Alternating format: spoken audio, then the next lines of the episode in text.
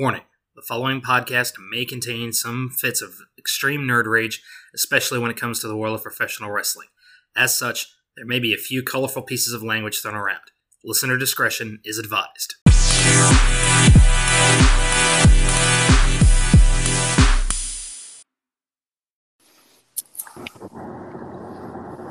Yo, you there? Yeah, I'm here, man. What's up? Uh, nothing much right now.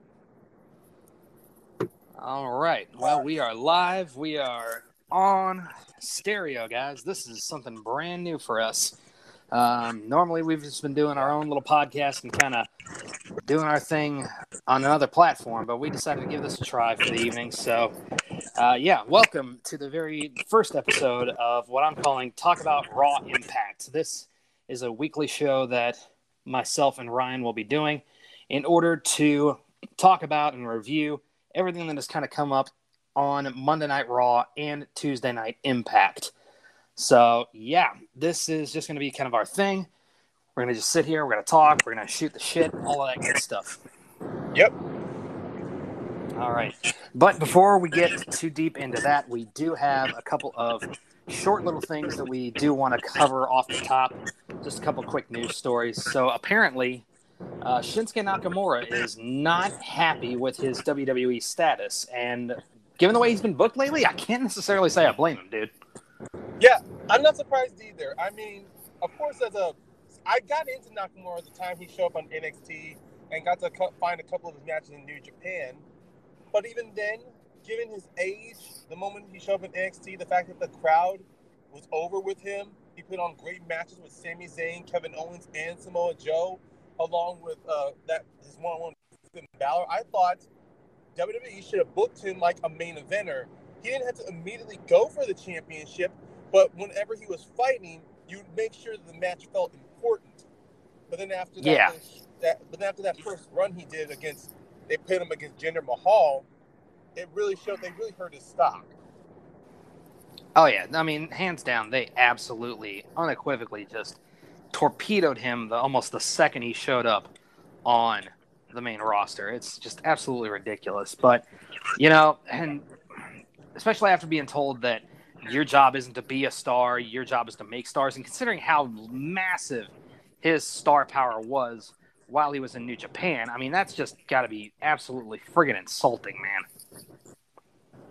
Yeah, it, it really is, uh, especially the fact that um, – the fact that Triple H and William Regal, when they sign these international stars to bring them to the N X T, to, you know, W W E adjacent, it shows to me that Triple H really does see a future with these stars in this company, not just to make his brand look great, but also that they can contribute a lot to Raw, SmackDown, and also bring in new audiences to different forms of wrestling. But, I mean, nothing to get too uh, complaining about. It's just kind of like, we understand they have to go through the system. They have to go through W W E's rules, you know, really understand how they do things.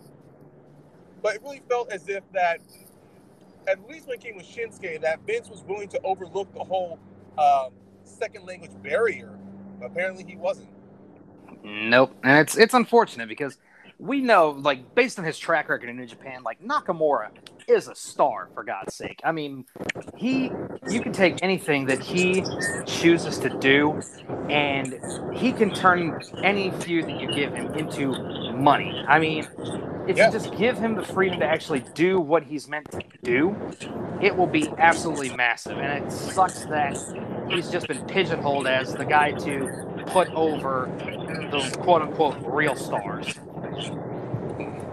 Yeah, and it is kind of disappointing. Uh, look, I, I will say after they did that little heel turn with him and A J, I knew that him and A J would have a great run of matches, but the problem was is that it seemed to me that, I, I, look, honestly, I can go through all of this, what, what they've done with Shinsuke's run, but even then, it still wouldn't compare. It still wouldn't uh, really sum up my feelings on why Shinsuke really was not treated like the main eventer he should have been. I understand when you show up at W W E, sometimes what you did in the past, like in past companies, the rep you built won't mean anything. But you have to, but but if you're going to do all this fanfare, all this marketing over, you signed the hottest free agent, the biggest international star, You can't just all of a sudden throw them on to Raw and then treat them as if it, they're a rookie and it's their first day on the job. Yeah, I mean it's it, it's it's just piss poor etiquette when it, and as far as I'm concerned, because you're right. Nakamura was a massive star by the time he came away from N J P W. He truly was, and to see yep. the the lack of just any kind of F's given about who he is and the star power that he brought is just it, it's pitiful. I'm sorry to say, but. You know, I mean, nothing sorry to say about it. Honestly, it's just, it, it.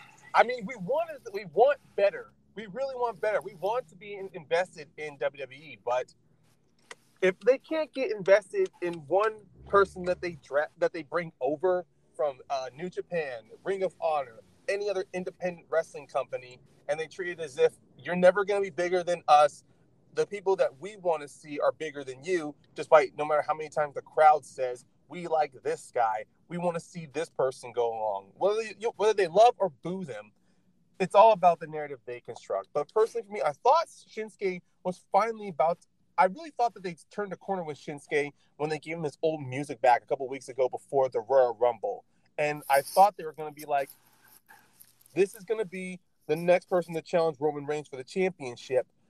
But then, you know, after the news of Cesaro re-signing, they wanted to make him happy. So I'm like – You, you, what happened to your juggling game? Like, did you guys forget that you can create a heavy stacked uh, top like uh, ma- a main event card and still have a great uh, mid card without? How did Shinsuke not win a title after winning the Royal Rumble? That's ridiculous. Like, he should have been champion for a long, long time.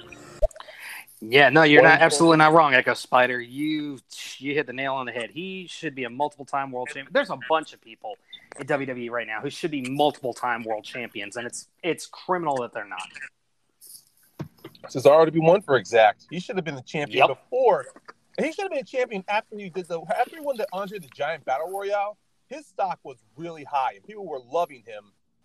I'm like, that was someone you should have immediately put into a main event title push. Oh hell yeah. So, yeah, I'm saying, unfortunately, no use crying over spilled milk, although it doesn't stop the internet from trying. Well, anyway, let's go ahead and move forward. Uh, the next little bit of news is apparently uh, the Wednesday Night Wars are over um, because it has apparently been decided that N X T is going to be moving to Tuesday nights very soon. So, yeah, uh, I guess they figured out trying to go head-to-head with A E W just wasn't helping their bottom line at all, so... Um, I think this is a lot of people are going to see this as, you know, W W E wussing out, you know, throwing in the towel, giving up this, that, or the other. And while, you know, internet's going to internet, my yeah. whole thing on this is it's, it's a smart business decision because neither one is, uh, th- neither one is necessarily tanking, but it definitely, they definitely could each be doing better and not having that direct competition each night to where they can actually start having enough individual viewers rather than trying to split it between the two shows, I think is going to be massively beneficial to both products. Yeah. I do agree as well. And while, of course, yes, there's going to be some on the internet that's going to see this as uh, N X T, like N X T throwing in the towel, you know, they lost. But no, you were right. This is a smart business decision because finally, one of the biggest, one of the few complaints of N X T going head to head with A E W was that they were creating these main event, almost pay per view style matches just to compete against A E W, and they didn't have to. All they just had to do was just book, make the matches, you know, uh, make the storylines that they wanted to do, and then you know what's going to happen? People are going to watch them anyway. Like I didn't need to see uh, Finn Balor going up against Kyle O'Reilly or uh, Roderick Strong or, or Adam Cole, so I just so I can just don't have to tune to A E W. Guess what? I was gonna watch them again anyway. It's just that most of what N X T was doing with their card didn't put a lot of confidence in me to want to watch the full two hours. Exactly. I mean, let's face it. With this past week's episode of N X T, which we'll talk about mañana. Um, we're going to have a lot to talk about that. I really didn't find, even with all the hype that they put around the women's tag team title match, I really didn't find that much to get hype about, except for, you know, the the whole Undisputed Era breakup thing drama still going on. Other than that, I really sure. could have cared less what was going on, unfortunately. Yeah. And it, All right. it just once again falls into them not treating the women's tag division, not trying to build a tag division. They had, they had a, even before the whole COVID situation happened, they had themselves a stack. They had a huge roster of women in both Raw and SmackDown, and they could have actually found in the, in the tag division, as I've told, and I've said to you months ago, could have been a great way to slight to, to do a soft introduction to some N X T to N X T superstars. Absolutely. It absolutely could have been. It was a humongous, humongous missed opportunity. You are absolutely not wrong. Um, but one way or the other, you know, Vince is going to Vince, and the internet's going to internet, and never the twain shall meet, unfortunately. Nope. Um, all right. So class. just to cap, just to cap things off, uh, it looks like A E W has been showing some interest in a fired W W E superstar, or former W W E superstar, shall we say. Yep. Uh, apparently, Tony Khan has been courting the services of one Thea Trinidad, a k a the former Zelina Vega. Um, personally, I think it's something uh, Thea should look into because, honestly, not only I not only do I think she could be very, very successful there as a manager, but I also think she could be very, very successful there as an in-ring competitor. I mean, I know we've got a very, very strong Uh, Latino and Hispanic, you know, roster there. You, you know, Santana and Ortiz. You got Dasha. You got uh, just a, a slew of other folks. The, the Lucha Bros. You know, and I feel like she would fit in great with that contingent. I could see her easily maybe managing uh, Ivelisse and Diamante. I could see those three being a very, yeah. very strong unit in A E W. So uh, hopefully she is well, able to do something like- with them. I, I carry the same sentiments as well. Uh, I know, probably, most likely uh, it's just rumor. Even though they are saying it's rumors, I do kind of think that there is some weight to it. But also at the same time, no idea how long Thea's no compete clause is going to be. I mean, there is the normal ninety-day compete clause, but certain situations there have been wrestlers and superstars who are like they had to wait one hundred twenty days or one hundred eighty days in order to finally you know start wrestling again. But with right. Thea, it, it, it But personally, I think with Thea, it can. It, I think it follows to where, if she's ready, because mm-hmm. I follow her on Twitch, and I was, and I saw that, and I was watching the broadcast after she had gotten fired, to where she was emotionally uh, just distraught. Not like destroyed or anything. It was just she had to let all of her frustrations out, and she was just sharing it on Twitch with all of her followers. But even so, her if Tony Khan is looking to court her, I do mirror the same thing you said. She'd be a great manager for almost anybody. Um, well, like Ivelisse Diamante, I can maybe even see her try to uh, have a bit of a tug of war for the services of Nyla Rose, honestly. Yeah, I could see that playing out. Uh, you know, wanting to maybe compete with Vicky Guerrero for Nyla's services, or again, if you want to play up the you know the former Impact uh, you know scenario there, she could be a good fit for Santana and Ortiz. All of them big T N A Impact alumni, so you know there's all kinds of different directions they could go with that. So they're especially all former members of, in one way or another, L A X. Well, actually, Thea, when she was part of Impact as Rosarita. She, yeah, she did join, I believe, with Hernandez in a sort of L A X stable, what they were called Mexican America. Right, with Impact, Anarchia, though. That's right. Yeah, but that was Impact, though. But even then, yeah, I could see her joining with Santana Ortiz. She's going to talk about how she used to be part of Impact during the days when she was starting and possibly maybe courting them away from the Inner Circle. That could tie greatly into a storyline of M J F trying to destroy the Inner Circle. From what happens next, Thea shows up, and she can say she can do for them what Jericho has been doing, taking them away from Inner Circle. Like, really, like, like it really be a great storyline. I mean, yeah, you've got something almost already made there. It's just a matter of how quickly can they capitalize on it, which, let's face it, I mean, there's any number of ways that they could potentially work that in, and you know, the good thing with A E W is that they're still, granted they've been around for a year and some change by now, but they yeah. are still fairly young to where they don't have a long amount of history of storylines and things like that to where they need to get bogged down in their own history in order to tell something. They can just pick something up fresh off the vine and just run with it.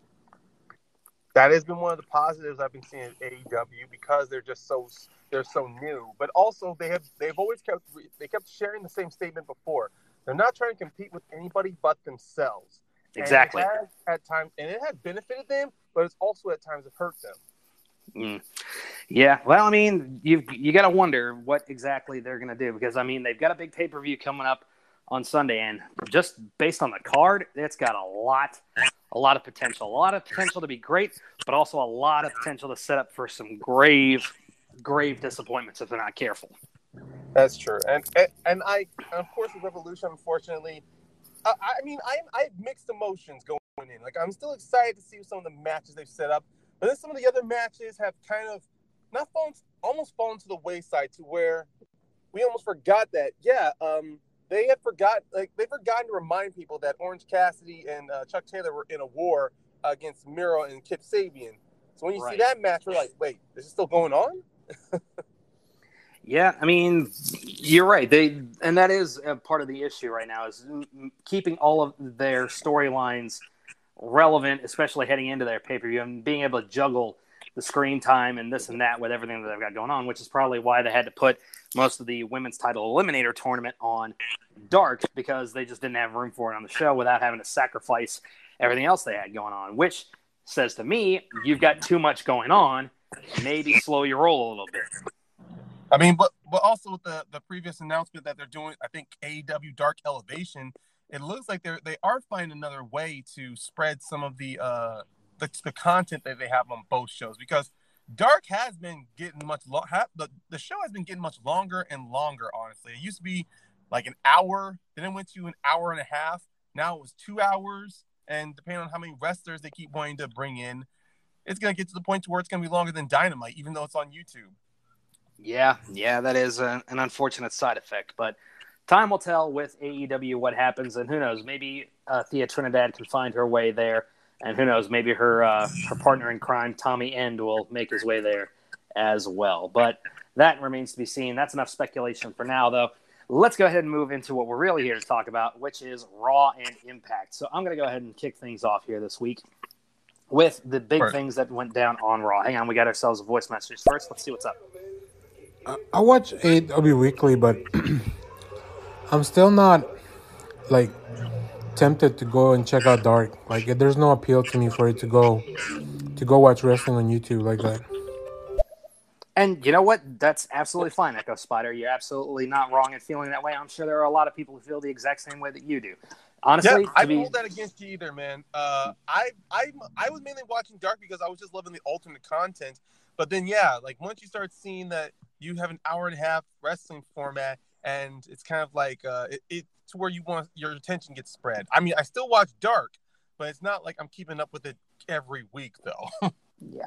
Me, my schedule is so packed. Like, if, if I want to check out anything on Dark, I'll watch it. But if it just isn't something that's catching my attention, or I haven't heard that, that something on B T E or uh, has been announced for Dark or anything like that that I want to follow up with, then I generally don't. And you know what? It hasn't impacted my enjoyment of you know, A E W Dynamite whatsoever. So, you know, the more they decide to do it, it, it's, it's both the blessing and the curse of being a, a wrestling fan in two thousand twenty-one. There yeah. is so much content out there that we can get to enjoy, but at the same time, there's so much content out there. You know what I mean? So it's, it's a double-edged yeah, sword it, in a lot of ways. It's literally a juggling act. It's a juggling act, unfortunately. It absolutely no, no, no. It's is. kind of like a, You know what that circus acts where you're balancing plates on like very on one mil, on one millimeter thin sticks, and it's kind of like you just gotta keep it uh keep them spinning, keep them spinning, but unfortunately in the end it's like one of them's just gonna fall off, and then you just can't keep up. Yeah, and it, it is very unfortunate because it, ultimately it makes you pick and choose the stuff that you ultimately want to watch. Now, obviously, because we're doing this show, we focus on, like I said, W W E, Impact, A E W, because those are the big players right now.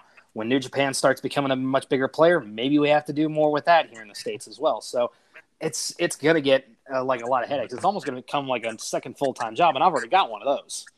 But it is what it is. But anyway, let's go ahead yeah. and get into Monday Night Raw. So the very first thing that starts off this week's Monday Night Raw is a promo in the ring by the former W W E champion Drew McIntyre.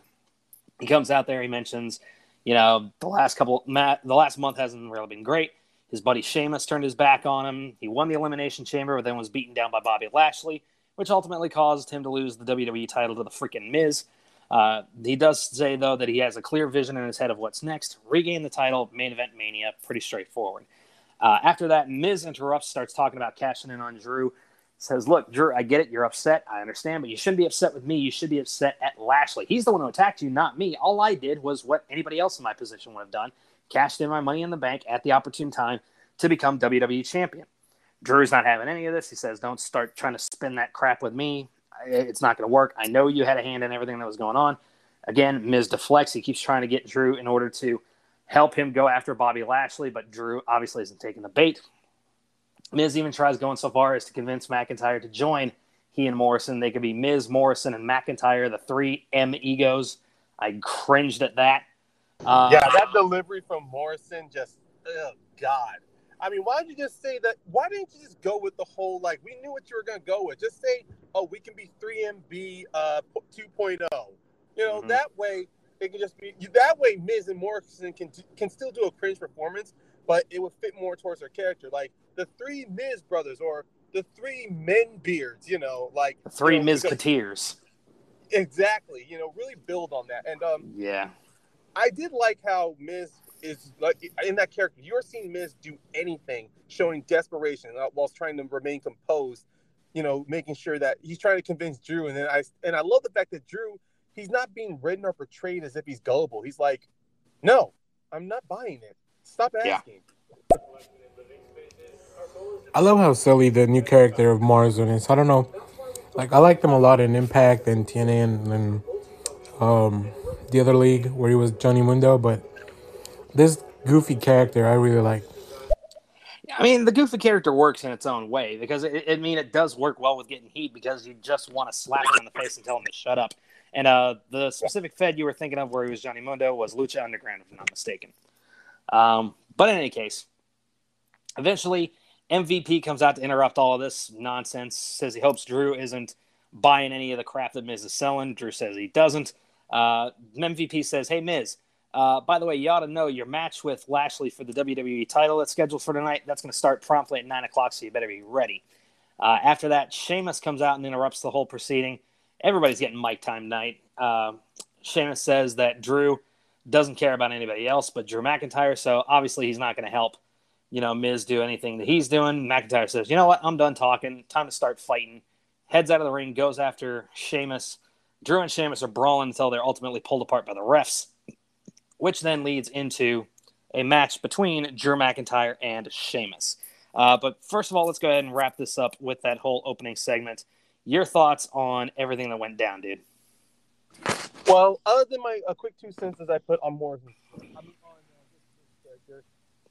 I'm, uh, I think it's a, it's a very strong opening. Like, I'm having a hard time hearing you, man. Hello? Yeah, I would say I can hear you, but it's just like very, very quiet. Jesus Christ. I don't know if it's stereo or... All right. Uh, let's let Ryan fix his audio there for a second. But we will soldier forward while we wait. Uh, we'll go ahead right into the Drew McIntyre versus Sheamus fight. It's your typical big boy brawl, which is great. It's a lot of stiff shots, a lot of strikes, hard Irish whips. At one point, you get a nice stiff knee from Sheamus to the face of McIntyre. Um, that causes Drew to like really favor his jaw throughout the majority of the match. Eventually, Drew does turn it around and hits ten beats of the Bowerin on Sheamus. Uh, Sheamus then eventually works his way back through, tries for the ten beats on Drew, but Drew fights out. Sheamus then is able to fire back with a bro kick, though, to knock Drew off the apron to the floor. When we get back from the break, Sheamus is then dominating Drew McIntyre once again, hits the ten beats, but then Drew fires back. Drew and Sheamus eventually fight to the outside. Drew is able to send Sheamus back first into the post and then once again into the edge of the announce table. Drew then suplexes Sheamus overhead and into the announce table once again, then hits a top rope clothesline in the ring for two. Drew tries for the Future Shock D D T, but Sheamus counters.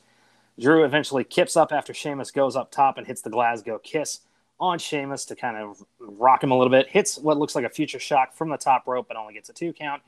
Uh, you get uh, back from another break. Match is still going on. Why do they give these guys this much time is the only thing going through my mind at this point. Uh, Sheamus goes for white noise. Drew counters out, hits a spine buster for two. Sheamus then eventually is able to fight back and hit the white noise, but again only gets two. Sheamus goes for the tech, uh, the Irish cloverleaf. Drew transitions into a pin, gets a two count. Drew does hit the future shock D D T, again only gets a two count from it. Drew then hits a white noise from the second rope on Sheamus, also for two. At one point, Sheamus does get a chance to fight back, gets up to his feet, starts calling for the brogue, goes for it, but then Drew counters into the Claymore at the exact same time. Drew is able to get the pin and the win to start off Monday Night Raw in the terms of the in-ring action. So uh, it was an overall decent right. match.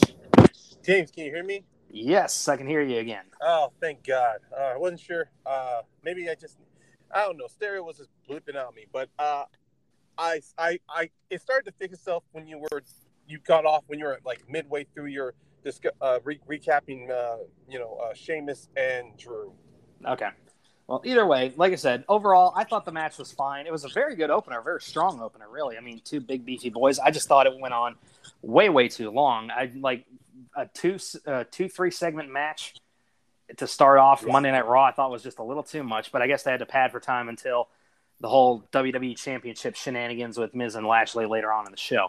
But uh, yeah. yeah, your thoughts?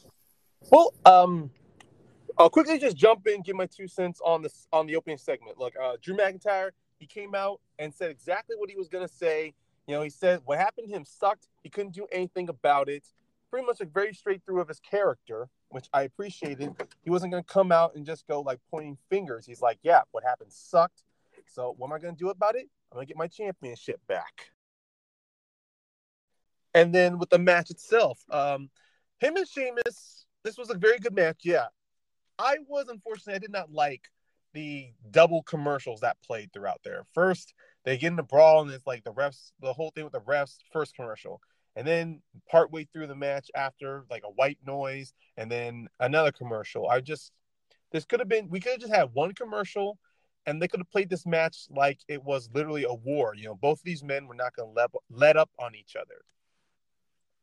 But I did appreciate how with McIntyre and Drew, they did play on how well they knew each other. Like, Drew using um, uh, Sheamus's the ten, be- the ten Bells of Belfast or – The ten Beats of Belfast? Yeah, that movie. ten Beats of the Bowerin.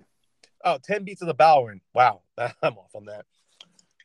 But like I said, I liked how you saw Drew get to use some of Sheamus's moves. And then Sheamus, he got to use a bit of Drew's moves. Um, but I was amazed with um, the brutality that was being shown. Sure, it's kind of toned down brutality, but at least it was enough for you to believe that seeing Sheamus being thrown at the on the edge of the announcing table looked like he could have really hurt himself.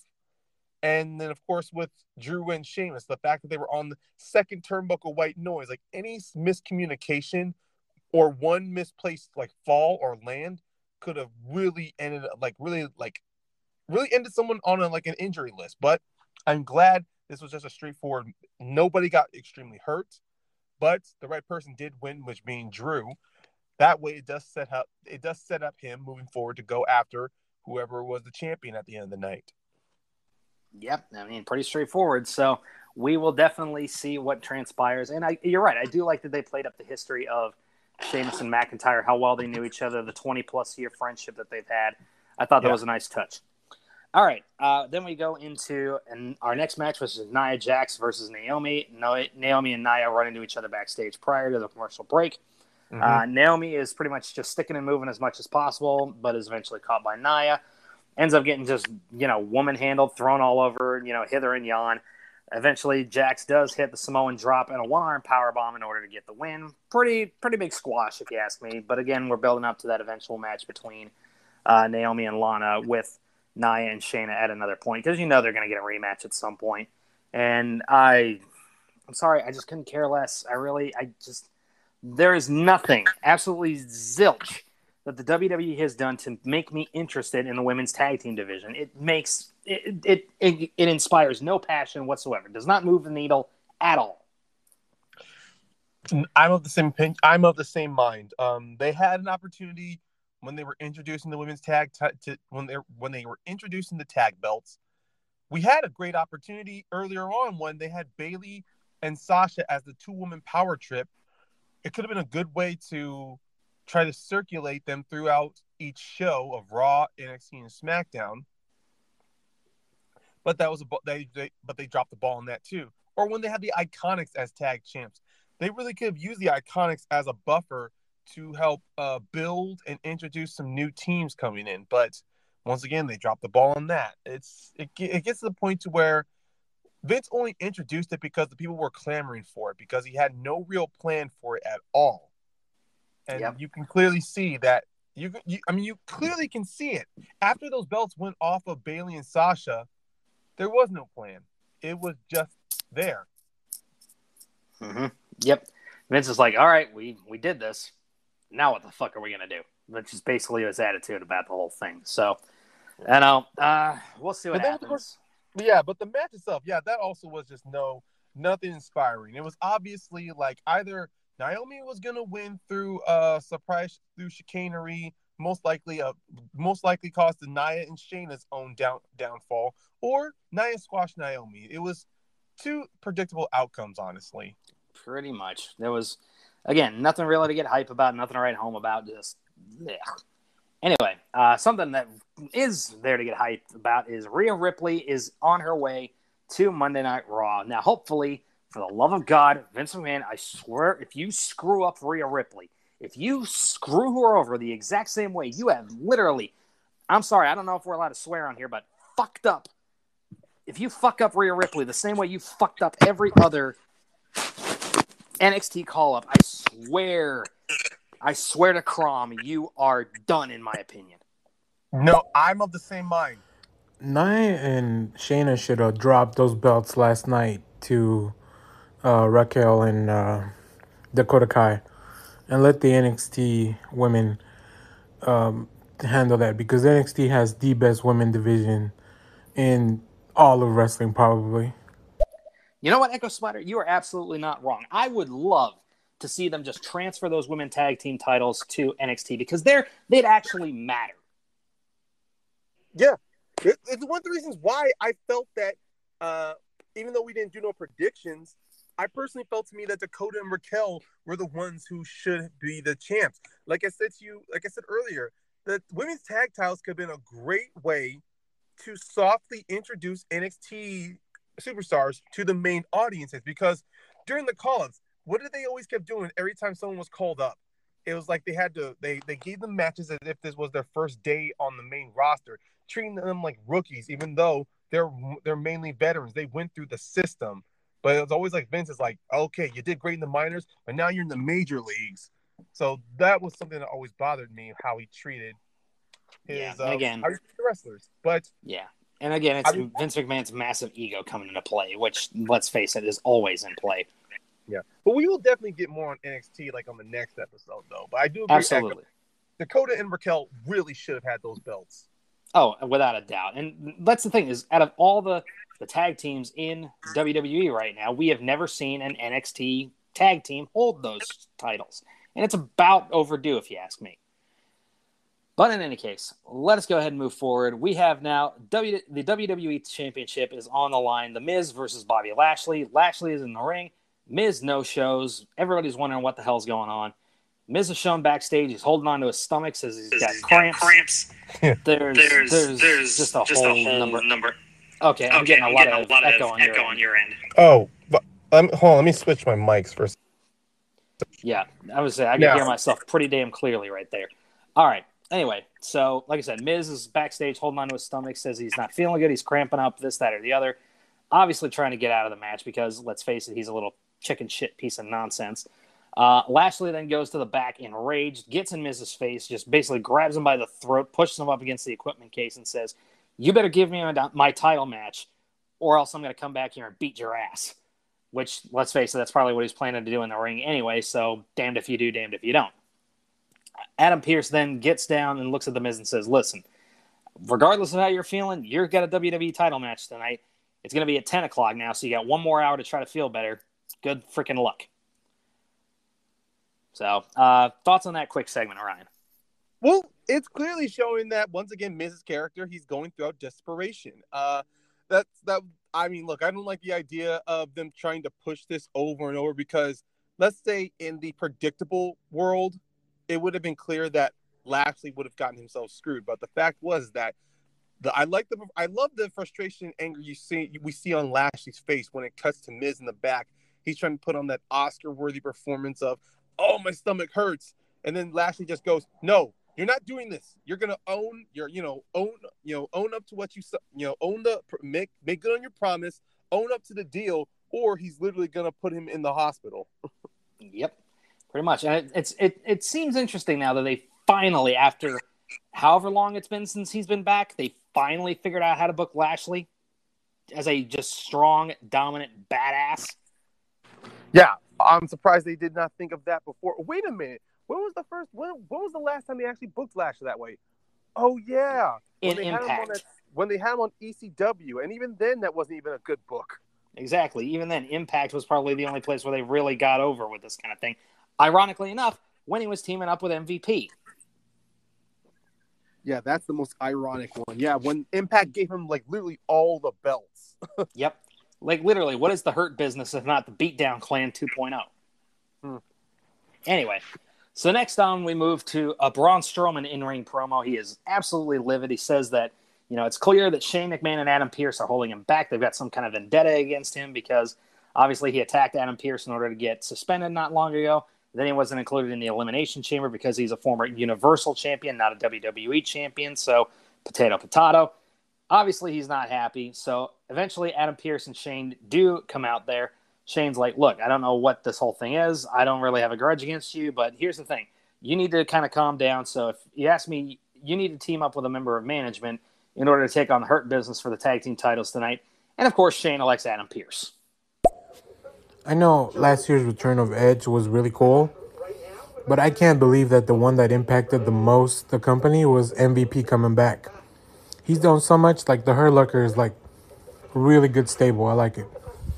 Yeah, no, the Hurt Business is a great stable. And, yeah, it is. It, here's the thing. And, yeah, Edge's return did impact the company a lot last year. Not near as much as M V P's. But I feel like Edge's return would have impacted the company way more if he hadn't had that unfortunate tricep injury against Randy in the greatest, you know, wrestling match of all time match at Backlash.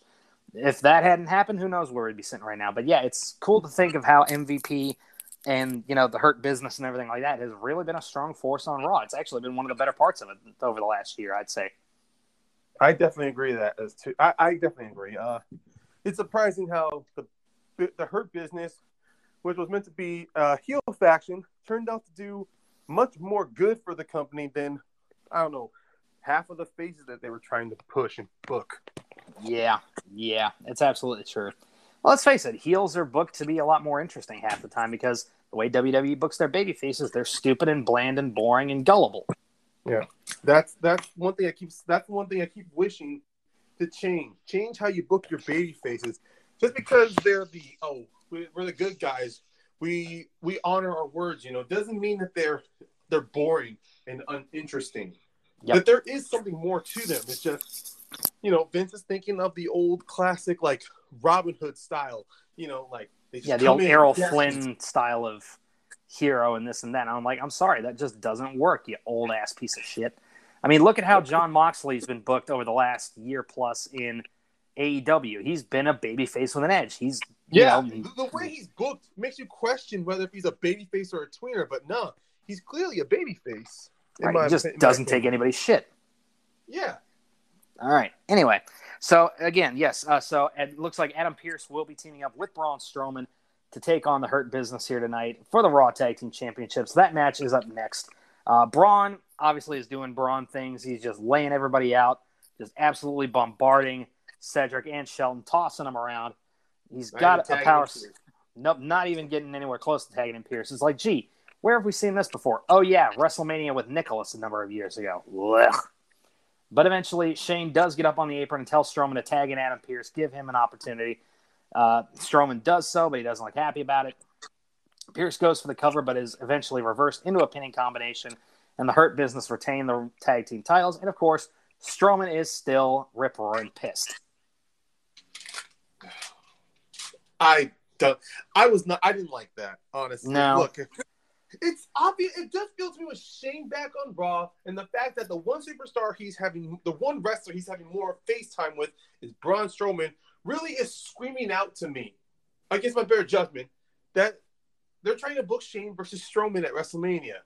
uh, gee, whatever gave you that idea? Yeah, thanks, Captain Obvious. No, I'm I'm being facetious. You know that I am. But yeah, they are like telegraphing this so freaking hard. I swear to God, even Helen Keller can hear it right now. Oh God, I should yeah. have said that. I'm sorry. I am so sorry, folks. I get way too out of pocket sometimes. That was not right. Uh, I'm gonna pull a Larry the Cable Guy here. Lord, I apologize for that. Darren B with the Starving Pygmies down there in Guinea. Amen. Anyway, but yeah. no, like seriously, says, do the Tim Tebow. Take a knee with your arm right next to your forehead as if you're about to pray. But seriously, like it's it's the old standby. Stevie Wonder could see this coming. Ray Charles could see this coming. It's it's that obvious, and I'm just yeah. I'm so sick of it. Ugh. Yeah, I, I don't want to clown on Shane too bad or anything, but last week he had like this weird brown hair or something, and then this week it was back to his normal salt and pepper look. Uh, man, that was a little weird, but yeah, this build is like telegraphing miles away. Yeah, yeah, it looks like uh, Shane McMahon changed up his Just for Men from last week to this week, but oh well. Yep. Any case, he's almost starting. To, he's starting to act like Vince, to where he doesn't even want to show that he's getting older. Good. It's it's unbelievably ridiculous. All right, uh, we then see Elias and Jackson Riker backstage. Elias is coming up to Bad Bunny, wanting to collaborate with him, wanting to, you know, take his career to the stratosphere. We hear Bad Bunny say something in Spanish, to which Damian Priest looks right at Elias and just says, yeah, that's a no. And then we go to that match next. Elias up against Damian Priest. I mean, it's a it's a more competitive match than I was expecting to see between Elias and Damian Priest. I mean, a nice little yeah. hot shot from Elias on Priest over the top rope in order to take control. But we we know where this is going. It's Damian Priest, and he's, you know, fresh face on Raw. We know exactly where this is going to go. Priest fights back, connects with the Hit the Lights in order to get the win. Yeah, they changed the name from the Reckoning to the Hit the Lights. Uh, oh my God! Yeah, I, I hate that. It's it's just so unbelievably annoying what they do to these finishers and these names. And if it's if it's not shortening someone's name from two names to one, it's changing the name of their finisher where it makes absolutely no sense and there's absolutely zero threat behind it anymore, and it's just like, bleh. Also, it just doesn't work with commentary, because the moment I heard Hit the Lights, I'm like, wait, is there someone's music about to hit? But I'm like, oh no, that's the that's the finisher? There's no way they can make that sound natural. I'm not going to say cool, because no offense, it's lame to start with. Yeah, I mean, the, come off natural. It's, the only the only logical way, the only logical way I would have as a commentator to transition a commentator. There we go. To transition into that finish for the pinfall or anything like that is like, oh, looks like Damian Priest has got him up. Yep, this night's about over. Hit the lights. That's it. Yeah. And that's that's about the only natural way to do it. But then you do that enough, it gets repetitive, it gets annoying, and it gets. Ugh. Yeah. All right. I'm... Yeah, I don't want to keep imagining that, but yeah, the way that you were saying it, that looks much better. Like, as long as there's like a, a moment to where they can pause and hit that dead time to where it looks like Damian Priest is calling for it. All right, he's got him up. Hit the lights. And one, yeah. two, three. Yeah. Yep. I know. It's like, uh, well, looks like we're about ready to go home here. Hit the lights. Say goodnight, Gracie. Good night, Gracie. Yeah. Just like, something stupid like, like that, but it's. it's Yeah. It sounds like something from a bad sitcom or a bad vaudeville show. It's ridiculous. You're not wrong, honestly. All right, in any case, uh, then we go to a backstage interview with Randy Orton. Uh, we uh, get brought up that he was spitting up black goo last week. Looked like he swallowed a squid. Uh, he I thought says it was that, he spit out blood. No, it was it was a sticky black gunk. Uh, yeah. But eventually Orton says that, you know, Alexa Bliss needs to move on. You know, she hopes to avoid ending up in the same way as The Fiend. And then we get Alexa on the T V monitor playing with a nice little jack-in-the-box with a pentagram on it. All of a sudden, a, I guess what's supposed to be a Randy Orton clone shows up. His voice is modulated deeper. His eyes are a different color. He's got the hood up and this and that. And he says yeah. that, you know, the real Randy is going to come face-to-face with everything that he's ever done. Randy starts choking, starts spitting up more of that gunk in order to end the segment. Um, so once again, we talk about obvious telegraph. This one's a little bit less obvious because, I mean, it's obvious that they're yeah. setting up The Fiend versus Randy at Mania. That like that's clear. But, to, to me, that when that happened, that almost felt to me like, are they going to do another Firefly Funhouse match? Or that's where my brain went. Yeah, Fiend versus Randy Orton, but they're going to have a double that looks like Randy Orton to show up, you know? Yeah, but that's the problem, is we already had that with the Wyatt Swamp fight, and it did not go well. Oh, well.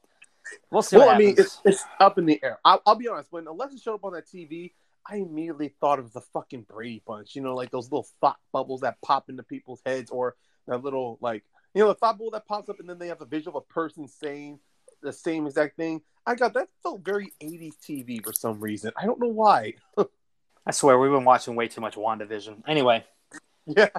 Speaking of which, if you guys want to join us for that, we will be, uh, react- myself and Ryan will be reacting live to the season finale, series finale, if you will, of WandaVision tomorrow on my YouTube channel, Shimanator Productions. That's S H I M O N A T O, uh, I believe, E R, uh, Productions. And we will be live on that at five o'clock a.m. Eastern Time. In any case, let's go ahead and move on. So we get the W W E Championship match, part two, over uh, The Miz versus Bobby Lashley. Uh, as soon as the bell rings, Miz bails, grabs the title, runs out for the count-out loss. Obviously, Lashley and M V P are livid. They're backstage with Shane McMahon. Just like Shane's like, look, this is ridiculous. I can't believe The Miz just did that.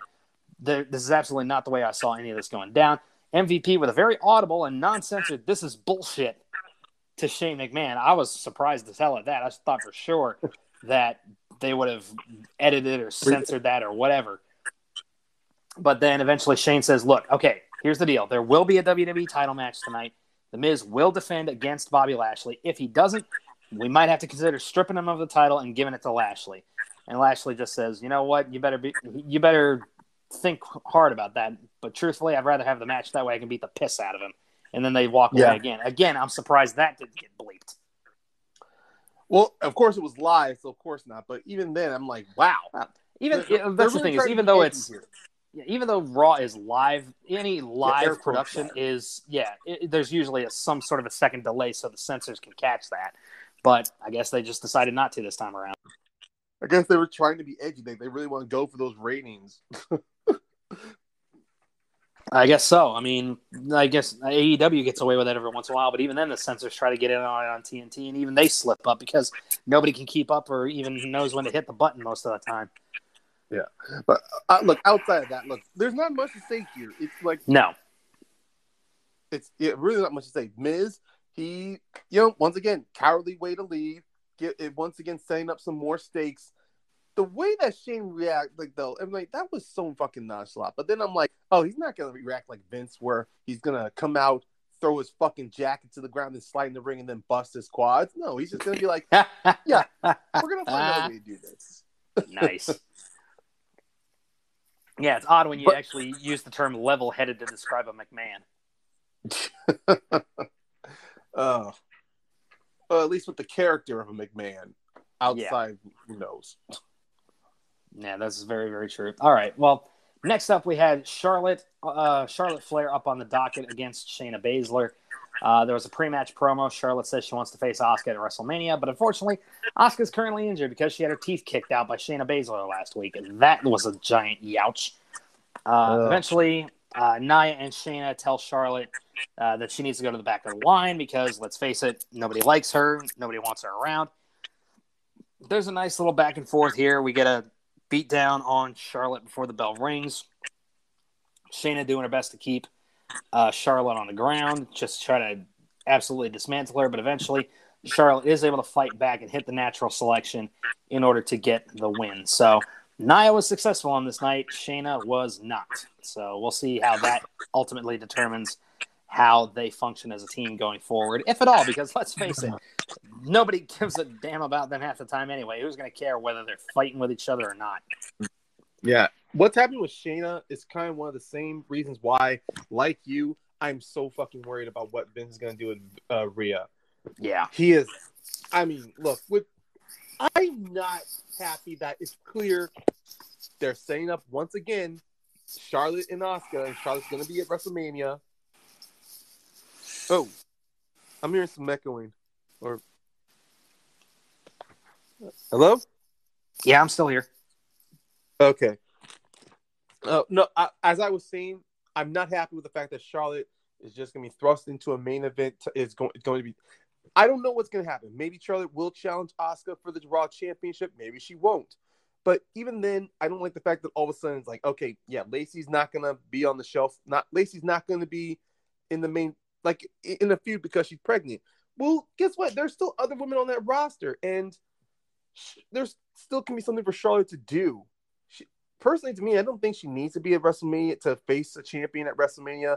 Give that to Shayna. Or hell, since there's not going to be any crowds at WrestleMania, this is going to be a Thunderdome match. Grab one of the women in your roster and start building them up. I mean, didn't we just talk about last year that Vince was high on Peyton Royce for a singles run? It's the reason why he broke up the Iconics. She's there. She was, they, they threw her into a tag team with Lacey. That's who I can see. You can start pushing for it right now in the short, give her a short push for the Raw Championship. See how she measures against Asuka. If they like her, great. Keep her around in contention. If not, then do whatever the hell you want. But building a new star takes too long. And then, you know, the audiences just don't have the attention span for that anymore. That's at least Vince's mindset. I guarantee you that. That's every little bit of excuse that they're going to give for why they don't push somebody new, because that's going to take too long. Damn it. Oh, he's, he's thinking too much on entertainment and not thinking more on the athletic side. Even so, like, entertain the right entertainer knows that you can build A, a good storyline in a short amount of time. Look what they've been doing with WandaVision. Yeah. Just over eight weeks, nine weeks, they have built a very compelling story, and it's been good. Stretch it out a little bit further until Mania, and you can be in a great, great position. But again, they don't want to put the patience into it because they don't think we have the patience for it, which is B S because, let's face it, we had enough patience to try to wait for a Game of Thrones season finale that was satisfying. Or a yeah. series finale that was satisfying, should we say? But yeah, in any grossly case, overestimates.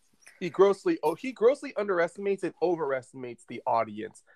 Yeah, people were willing. We were willing to wait over two years for a good season, Game of Thrones series finale. People were even willing to wait even longer for the conclusion to Avengers, for yep. you know, for the part two of Avengers Infinity War, and then of course now with the Snyder Cut coming out, people were fans were even willing. Fans waited three. Four, five years. No, wait. twenty seventeen was like, when, yeah, so four years. Four years. Four years for the Snyder Cut. So if Vince really does not believe fans have no patience, he is so, so fucking wrong. And yeah, no, I mean, just and, let's not even go with go any one movie. Let's look at the entire M C U as a storyline. That's ten years. Worth of a story, and we had the patience to sit and wait out all of it. Granted, were there small self-contained stories within it? Yes. But it was all one long-form storytelling that had a great build, a great climax, and a great crescendo. Yeah. Anyhow, let's move forward. We are next up to a six-man tag match, the new United States champion Riddle, along with the Lucha House Party, going up against Retribution. Um, you know, if, if that right off the bat, we get a choke slam backbreaker by T-Bar onto Riddle for a two count. Slapjack and Mace are tagging in quick. Retribution is just absolutely doing everything they can, but eventually Riddle fights back, is able to tag in Dorado, who t- uh, and then take out Mace on his way out. Dorado and Metalik hit a nice little double team elbow drop kind of combo for the finish, where Metalik is just standing on top of Dorado's shoulders, hits a nice elbow drop for the pin, and of course, Mustafa Ali is pissed because his subordinates have lost yet again. And in his fury, he challenges Riddle to an impromptu match. So we'll go into that match next. We'll just tie these both together. A nine-title go match, Riddle versus Ali. Riddle is working over uh, – I'm sorry, Riddle's arm is being worked over by Ali. There we go. Throughout the entire match. Uh, he does start to come back, does Riddle, but eventually Mace does provide enough of a distraction for Ali to get the win. So now you're going to imagine he's going to be put in a program – Uh, with Riddle for the U S title, either at Fastlane or more than likely, hopefully more long-term down the line at WrestleMania. WrestleMania feels like the better option, although I will not be surprised next week on Raw. I hear it's been set for Fastlane. But even then, it is the better option. And um, it seems, I don't know what this whole, I, look, Riddle, Lucha House Party, they look, they, they, they do work well in the ring together. One thing's for sure. Um, so Retribution, it's, it's obviously, this is a dead horse that Vince is still trying to trot out. Um, Mace, I don't know what it is about Mace. I mean, Dio Madden, but I'm just not buying him. I'm not buying his character. I'm not buying whatever character they're selling me. It's just, I don't know. Something off. I don't know if it's something off about him or it's the fact that because of Dijakovic being this T-bar, the fact that he's really one hundred percent into this whole character, good or bad, and Mace is just there as the silent per as the silent one. Just nothing to make out of this, honestly, character-wise. I mean, the match, yeah, obviously, he still looks very slow, even for a bit. I mean, I have seen in the in, I have seen some independent or at least some uh, stuff of Dio like really moving well, but it's clear here on the main roster, he's he, it's almost as if he's meant to look like a carbon copy of Dijakovic's T-bar, just high impact moves, long strikes. I mean, it's to the point to where if Mace, I could easily replace Dio with somebody else and it would still be the same Retribution, honestly. Yeah, they're just these generic bad guys that have just been absolutely ineffectual, and it's it's getting ridiculous by now. All right. Hmm. Well, let's go ahead and cap off this crap burger. Miz confronts Shane McMahon backstage, not happy about having to defend his title. Later on tonight, he goes, listen, I am a champion that you can be proud of. I'm the one who does all the media. I'm the one who does everything that you need. When, I am the loyal soldier here. I am the one who is marketable. He asks Miz, or Miz asks Shane, what kind of champion is Bobby Lashley really going to be for this company? And Shane just looks at him and says, well, maybe we're about to find out. And this this is the thing that got me with this whole segment is, is Shane a heel or is Shane a face? Because he's acting like a heel with Strowman earlier, but he's acting like a babyface with The Miz. Like, pick a lane, bitch. It's been, it's literally Stephanie and Triple H during the time of the Authority. They're being the bad guys, but in every opening segment, they're trying to be the good guys to placate to the fans. Like, we're doing this for you. And then you see them with wrestlers like Daniel Bryan, or at the time Dolph Ziggler with John Cena, Punk, C M Punk, or even when um, Big Show, them being complete and despicable heels. That's why it didn't shock me with Shane's attitude here, because even when he came back, like, to do Raw Underground, you're seeing him do the same thing. He's being courteous to a few wrestlers, but then he's treating other wrestlers like they're garbage, wanting them to get their asses kicked. But it's just, like, it didn't surprise me.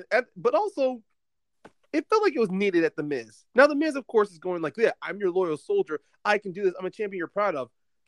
I'm surprised Shane's response could have been, what you just did tonight proved to me that you're not someone you I can be proud of as champion. Like, that could have been a great comeback. But none, but fantasy aside, it felt to me like the writing's pretty much telling us that Miz will not be a champion worth, you know, making the face up, like being the face of the company. That's all. That was all that was showing me. Yep. But last but certainly not least, we have the W W E Championship match, Take Three, or as I call the Triple Whammy, uh, courtesy mm. of the Jericho Cruise, which we will be on this uh, this coming October, which we're very much looking forward to. We got The Miz versus Bobby Lashley. Shane comes out because he senses that Miz is trying to take another little, you know, hightail and run. Tells Miz that he's got a nice little solution, a nice little stipulation to add to the match, and that is going to be, it's a lumberjack match. So he sends a bunch of folks out there so that they can't run away. Uh, Miz tries to get himself D Q'd by smacking Lashley with a title. That doesn't work. Tries to run and get the Lumberjacks to help him out. That doesn't work. Eventually, he gets thrown back into the ring. Lashley is just throwing him around hither and yon, as I mentioned before. He locks in the Hurt Lock. Miz taps out, your winner and new W W E champion for the first time in his career, Bobby Lashley. Um, you know, I mean, it's about damn time. Let's face it. You want to talk about guys who you figure would have been top guy multiple times by now, yeah. Especially with how much we know Vince likes to push big guys. There you go. Yeah. yeah. And also during, I mean, even when Lashley's early career in the W W E during the mid two thousands, I mean, sure, Vince was even trying hard to push Lashley by even putting himself and Shane against him at the time when he was trying to make Lashley the face of the E C W brand. And while, yeah, looking back at it, Vince really having a hand in booking E C W was its downfall. But even then, the fact with Lashley himself, believing that, oh, he sees so much in Lashley, he's willing to put him as the face of the E C W brand, and then putting him on Raw, and then having him have these great, having these big matches against John Cena, when who John Cena was almost about to get into the height, like into the like into his run as Super Cena. You started to see that there could have been something with Lashley, but then it became obvious Lashley was not happy with the damn company. And then, of course, his run Impact, the things he was trying to do in M M A. Lashley found his passion in what he was able to do good with. While he's not the greatest on the mic, it was clear that you put him in the ring, you give him wrestlers he has great chemistry with, he will give you top dollar fight every single time. And then having him paired with M V P was a great business decision on both Impact and on Raw, because you have M V P building Lashley, and then all Lashley has to do is walk in, put someone in a fo- the Hurt Lock, or snap someone's hand and leave. And with, especially with this, what we saw with The Miz, yeah, once again, Miz plays the role of chicken shit heel to someone you literally want to see get punched in the face to perfection. So when Lashley does put on that Hurt Lock, and then even after he wins, he puts it on again on The Miz. It's like, this is what The Miz gets for thinking he is smarter and better than everybody. He ends up getting hurt. And one thing's for sure, he's gonna he's not going to try to pull that shit again on Lashley, even if he thinks. If I'm not mistaken, wasn't Lashley the World Heavyweight Champion on like SmackDown or some shit back in the two thousands? I may be mistaken, because I might be thinking of when I played like Raw versus SmackDown or some shit, but just thought, you know, whatever. Yeah, no, so Travis, wasn't. yeah, no, you were thinking he was the E C W championship uh, champion back in the day. He won it from the Big Show in the Extreme Elimination Chamber, but no, he was never. He was the U S champion on SmackDown, I believe. Yeah, that yeah. that was yeah. He did held the United States title on SmackDown, but no, he was never the top champion. No, but to finish what I said, yeah, seeing Lashley win that championship was a great moment. Lashley's now the third uh, African American, or I should say, black man to hold the W W E championship with its lineage it has in the company. Mm-hmm. Yep. So, well, I'm gonna say second ever now with uh, regards. Well, I know regarding with The Rock yeah. and all that, but yeah. Even Th- then, well, in that case, third because you got The Rock, Kofi, and now Lashley. I am of the I am of the opinion that he is the second because he's full because he's a full he's a full blood a black man. Right. Of course, The Rock when he won it, they were saying he's black, but now they rewrite it to tie it into his Samoan uh, lineage. So W W E really put themselves into a corner on that one. Yeah, it absolutely, they absolutely did. But in any case, all right, well, that's everything Raw. Well, what about everything that left an impact? Ryan, what went down on this week's episode of Impact Wrestling? All right. Um, well, with Impact, it's about they, they have one week till their pay-per-view uh, uh, Sacrifice. So they mm-hmm. mainly did – so throughout the most of the show – there were slices of a pa- of, of a package setting up the match between Moose and Rich Swann. They did a quick recap from last week's Impact of Scott D'Amore officially making the T N A Championship a valid title just so Moose can defend it against Jake Something, a k a the formerly named Cousin Jake.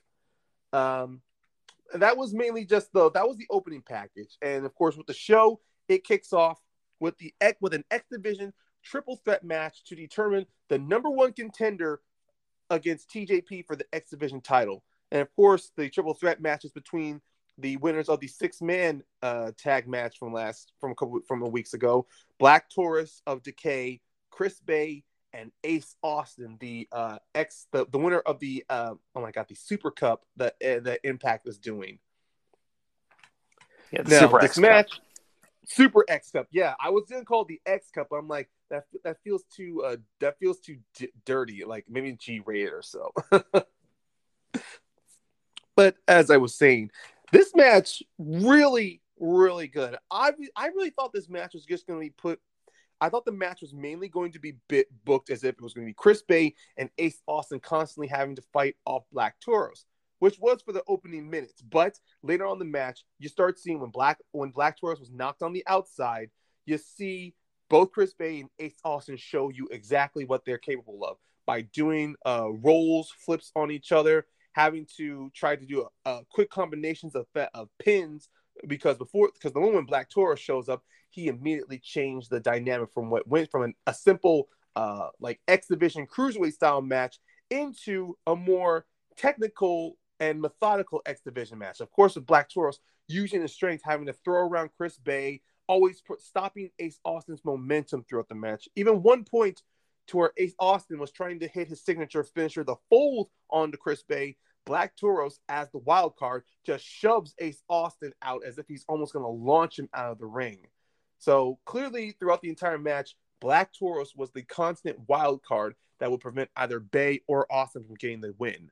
But, of course, later on, of course, near the closing end of the match, Black Tauros was about to set up to do, uh, pr- he was getting ready to uh, take out Chris Bay, but Madman Fulton, who came, who was accompanying Ace Austin, got himself involved to where he pulls the ropes to get Ace to, to sling Black Tauros out of the ring and onto the floor, which frees up Ace Austin plenty of time to hit his to hit the fold for the one, two, three, winning the match and earning the number one contendership match against T J, becoming the number one contender against T J P at Sacrifice. Now, Uh, James, just coming, going through some of your takeaways from that uh, triple threat match. Well, I mean, let's face it, the, the big guy, the big thing that I've always taken away from the Impact as of late is Black Tauros. I mean, it's a, it's a gimmick that shouldn't work, but for whatever reason, I dig it. I re- like, I like having him as the, the third member of Decay, since we can't obviously have Abyss in there. I think it's a, he's a great kind, I don't want to say uh a placeholder or anything. I'm more like a, a, a substitute, if you will, or at least a, yeah. a good, a good alternative for in the time way, that they've got. Yeah. Not like an improvement, but kind of like a, a fresh addition. Yeah. Some, something different. Yeah. And again, yeah, you're right. It's something different because again, you wouldn't expect somebody to wear a mask that size that would, obviously is going to make it hard to breathe and everything else as he is in a match doing the kind of stuff that he does. But yeah, I mean, hot damn if it's if he's not impressive. And then, of course, you can go into, like, I mean, let's face it. We knew when we saw Ace Austin back there interrupting T J P and Scott D'Amore a couple of weeks ago, we knew that this was where they were going. Not, again, not to say that it was the wrong decision. I mean, Ace Austin's great, and he's, you know, like you mentioned, him and Chris Bay put on a absolute X Division clinic in that match. But, yeah, I mean, it was pretty clear that that's what they were setting up, so that should be an interesting match at Sacrifice. Um, obviously, we know T J P's got a stellar, stellar moveset that'll complement uh, Ace Austin well and vice versa. So I'm looking forward to it. Yeah,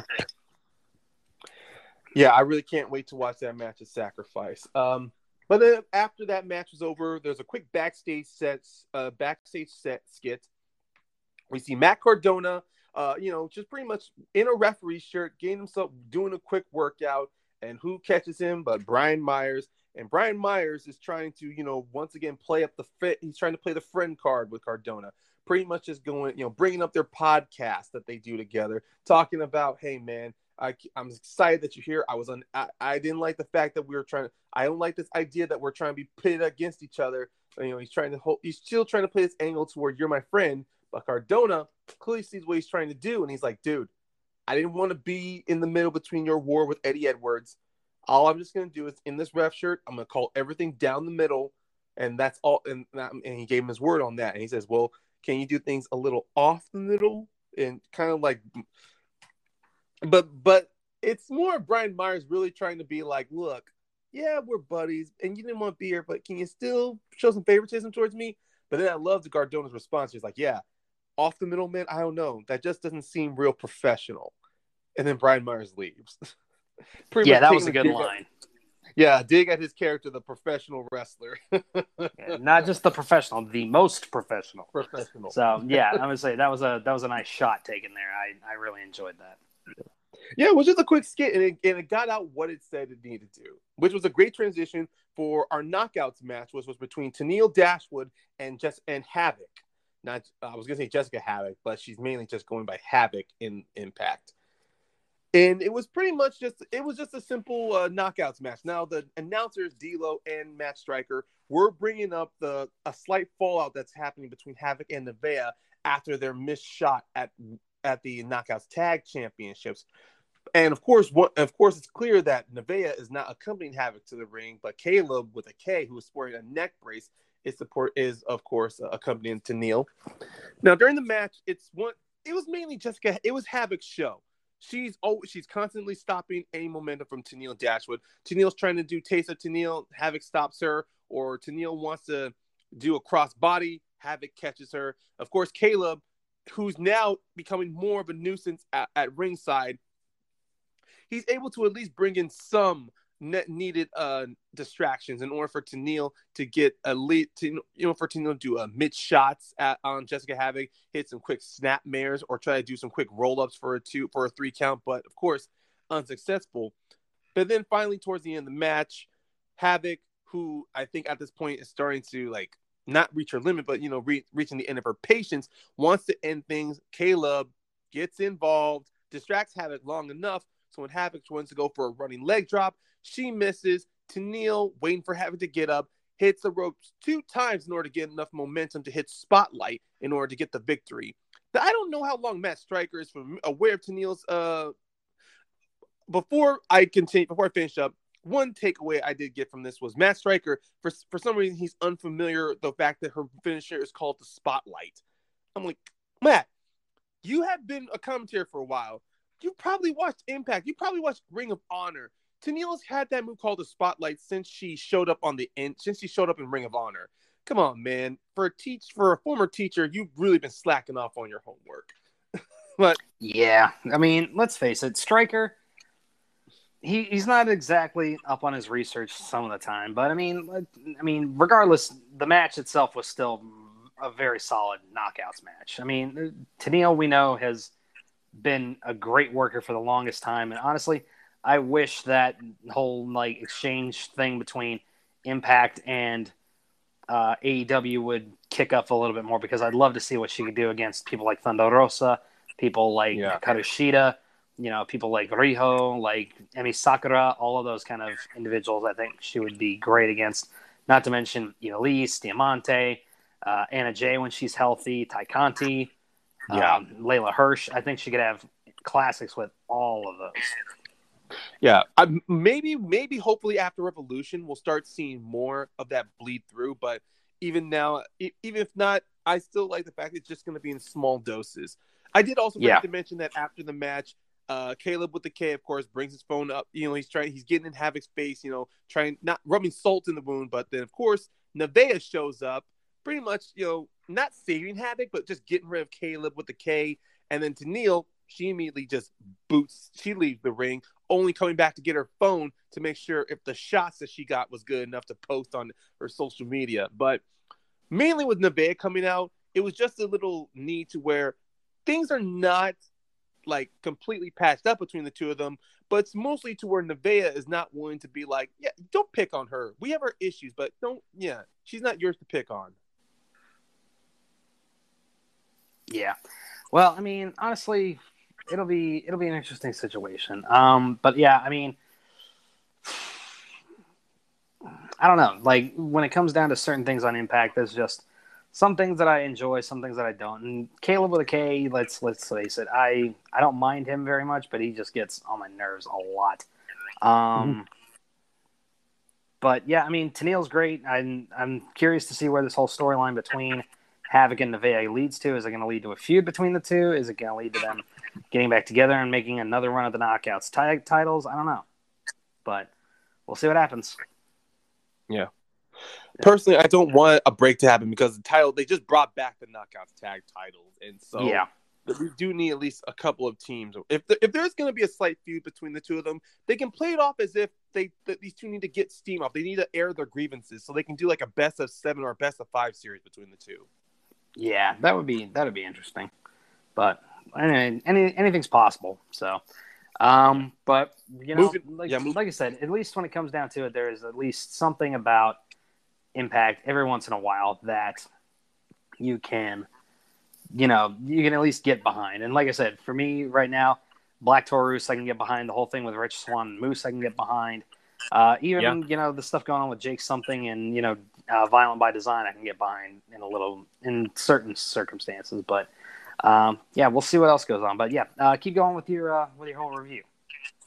No problem. Uh, pretty much following up, we have a, uh, of course, an offsite sketch, uh, an offsite recording from Sami Callihan, continuing his little feud with Trey Miguel, saying he's got no, of course, picking on the fact that he believes Miguel has no passion, that he's just all like flair and no substance. So what Sami Callihan's next move, he decides to go to the wrestling school that Trey Miguel trains and uh, that he trains at and also trains students at. Uh, I forget the name. I didn't write it down in my notes, but it's just more of Sami Callihan goes there and he's just getting all in the students' faces, pretty much t- trying to get them riled up about Trey Miguel. He's throwing shots saying, like, how can this place be any good if Trey Miguel's showing no passion? But some of the students or some of the teachers there are coming to Sami. He's like, hey, we know what you're trying to do. You're trying to down-talk Trey Miguel. You're trying to get us to turn our backs against him. Well, that's just not going to happen here. If you don't like what's happening, you can just go. Some of them want to just cause a fight with Sami. And then Sammy's going, you know, he does the whole, he, he slightly backs off. He's like, yeah, I didn't come here for a fight. You know, I'll do something like this. But then, of course, As the as the heel asshole he is, he starts, starts throwing cheap shots at almost everybody there except one other guy. And I'm kicking myself that I didn't get, write his name down as well. But he just t- this guy, he, this this one student uh, comes face to face with Sami, who's about to fight. But Sami, he's able to talk him down to where, like, look, you don't got where he he talks him down to where he's almost considering taking this student under his wing, pretty much rubbing more salt in the wound of Trey Miguel's character and his, be- and his, you know, not just the character, but also the wrestling school that he trains at. And then that's the end of the segment. Wow. Yeah, it looks like they're keeping going with this whole Sami Callihan, Trey Miguel thing. And, I mean, it could be interesting. I mean, we know we know for a fact Callihan loves being a dick. And yeah, that's exactly what that's he's doing good. here. And, you know, obviously – Trey Miguel's got a chip on his shoulder. He's got something to prove. So he's obviously this is there's a lot of heat going here, and yeah, it could be interesting whether or not they have a straight up match or if they try to drag it into one of Callahan's classic death matches or whatever. We'll we'll find out. But either way, it's definitely got an interesting uh, build to it, and we'll see kind of where it goes. But as of right now, it's just more of a you know for me, especially now like with Impact. Because I'm not as familiar with it and because I haven't kept up with it as much as I think I know that you have, to me, it's it's mm-hmm. still a lot of wait and see for me as far as like a lot of that's concerned. Yeah, I don't blame you. Uh, I'm not as familiar with Trey Miguel as well when I started getting back into Impact, but Sami Callihan, though, he was somebody I definitely was getting familiar with. And yeah, that's mainly been his character. That's this this this edge that he has. That works well for him. Other than that short time they they try to make him a face because he couldn't keep doing the, stu- the the stuff that he likes to do as a heel, you know, hack into things, show you these uh gr- um these shady uh pro these you know these shady visual promos as if he just broke in somewhere, like almost giving you these kind of not like not like these uh these criminal-esque background promos in a way. But moving on from that, it moves into another little backstage skit to where Ace ha- Ace Austin is goes to confront T J P, who's in the Swingers Lounge, or the, the Swinger pa- Swingers Palace. And T J P, he's just sitting in the Swingers Palace, just playing a game of, um, then, well, of course, he's playing cards, but you can't tell if it's blackjack or if he's doing poker. But he's just there, sitting on a chair. There's Johnny Swinger. There's uh, Fala Ba, you know, just dealing him cards. And Ace is pretty much just telling T J P, look, if you saw me out there, you know that I'm going to be coming for you for that championship. Don't underestimate me. T J P just throwing some slight jabs at Ace. But before Ace can continue, he gets interrupted by Chris Bay. And Chris Bay, unfortunately, takes a shot. He's telling Ace there is no way in hell he could have won if it was not for Madman Fulton. And, of course, Ace says that he doesn't need Fulton, which get T J inter- interjects and goes, huh, that's interesting. I would love to see that. You know what? Maybe we should go talk to Scott later on and do something about it. And, of course, Johnny Swinger, he's all like, no one fights in my palace. No one no one does anything unless I get in on the action. Pretty much saying that continuous Swinger's character, with this whole Swingers Palace thing, unless he gets, unless he's gonna pitch money in, you know, get a little some some a little profit out of it. There's not Swinger has no fucking interest, and at this point, I don't see Swinger's becoming more of a character, which he should be instead of a wrestler. So I think this angle I like better with Swinger. T J P, this is kind of a good way to still keep him on camera, but not have him wrestle a lot. I mean, it was kind of the same thing with with, with his rivalry with Rohit, to where after he couldn't challenge Rohit anymore, you just kept seeing him around backstage to when, you know, they've given that little mask for Manic. Other than that, that's the end of the sketch before leading to the next match of the night. Before I get to the next match, some quick thoughts. Yeah, I mean, let's face it, T J P is going to keep finding whatever kind of advantages he can get. And like, it, it's interesting with T J P because he almost comes off in a lot of ways like a tweener. Like, he's a heel when he's wrestling baby faces, and he's a baby face when he's wrestling heels. So it's it's kind of odd to get a to get a beat on him sometimes. But yeah, trying to see what uh, what Ace Austin can do without having uh, Madman Fulton in his corner sounds like an interesting yeah. kind of attempt at, you know, just even in the odds. And it's like, well, maybe we'll get that in the contract where he can't be in ringside during our match at uh, at Sacrifice. So we'll see what happens. So, but yeah, that's uh, like I said, it's it's always interesting to see what direction they decide to take some of these characters. And like I said, at least Impact is doing something interesting with those characters as opposed to, you know, the bland kind of one-note characters that W W E cranks out every once in a while. Yeah, couldn't agree more. But well, after that, we get into our match, our, our sec- like, second men's match, which is the, the one-on-one match between Brian Myers and Eddie Edwards with Matt Cardona as the referee.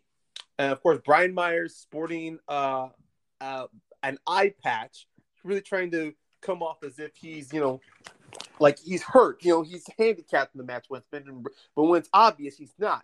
And, of course, the commentary, they're not fooled either. The fact that Myers is trying to use whatever he can in order to come off sympathetic. But, of course, this match, as the match starts between Eddie and Brian Myers, Brian Myers is clearly trying to use whatever tactics he can get the up, to get the one up on Eddie, but Matt clearly sees what Brian is doing, and he's making sure that he doesn't try to do anything like, you know, put foots on ropes or grabbing tights or trying to uh, waste time on the outside. Cardona is not trying to give Matt.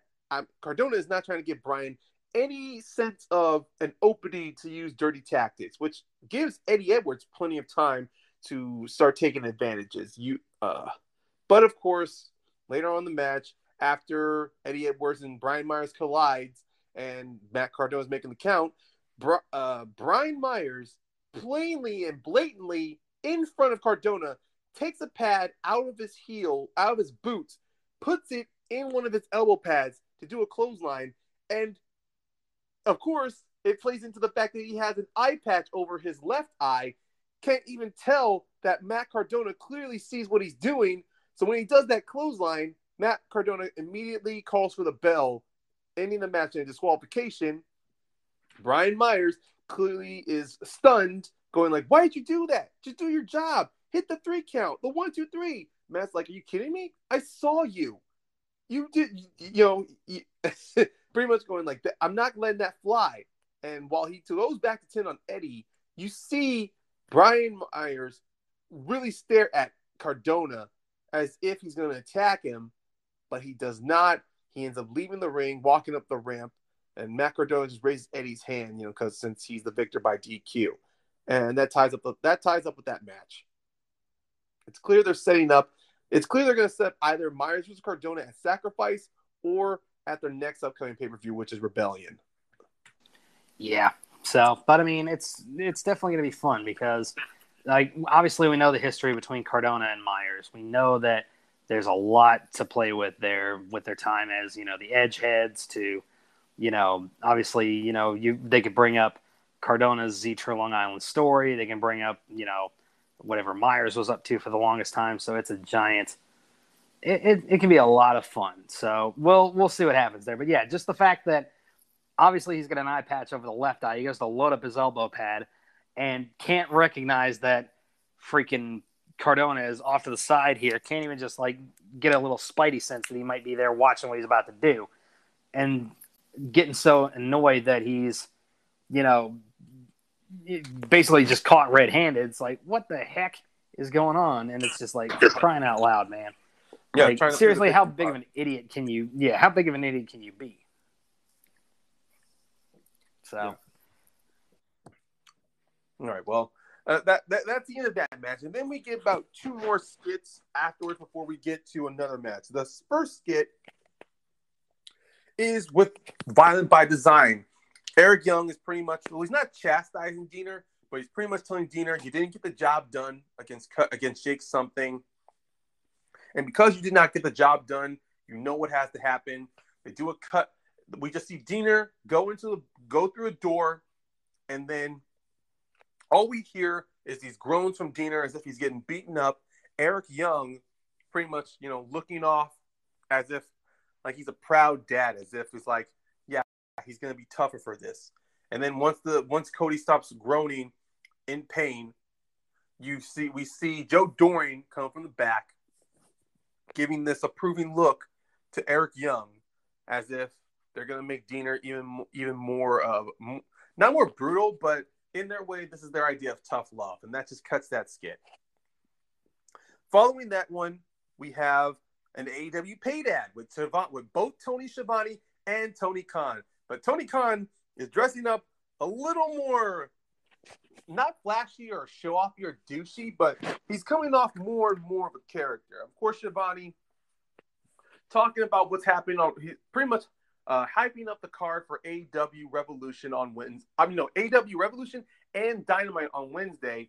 And then, of course, when we get to Tony Khan, Tony Khan is once again talking about Forbidden Door, of course, calling himself the Forbidden Door, saying now a with A E W that they're making, so they're doing something that hasn't been done before with New Japan and Impact, how he wants to extend the hand to both Impact and New Japan into this new wave, this new revolution going forward.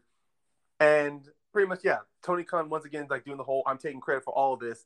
And then towards the end of the car, towards the end of the paid ad, Tony Schiavone once again having to be, you know, like playing the nice guy, like back to you guys at the Impact Zone, you know. But that was the end of those two skits.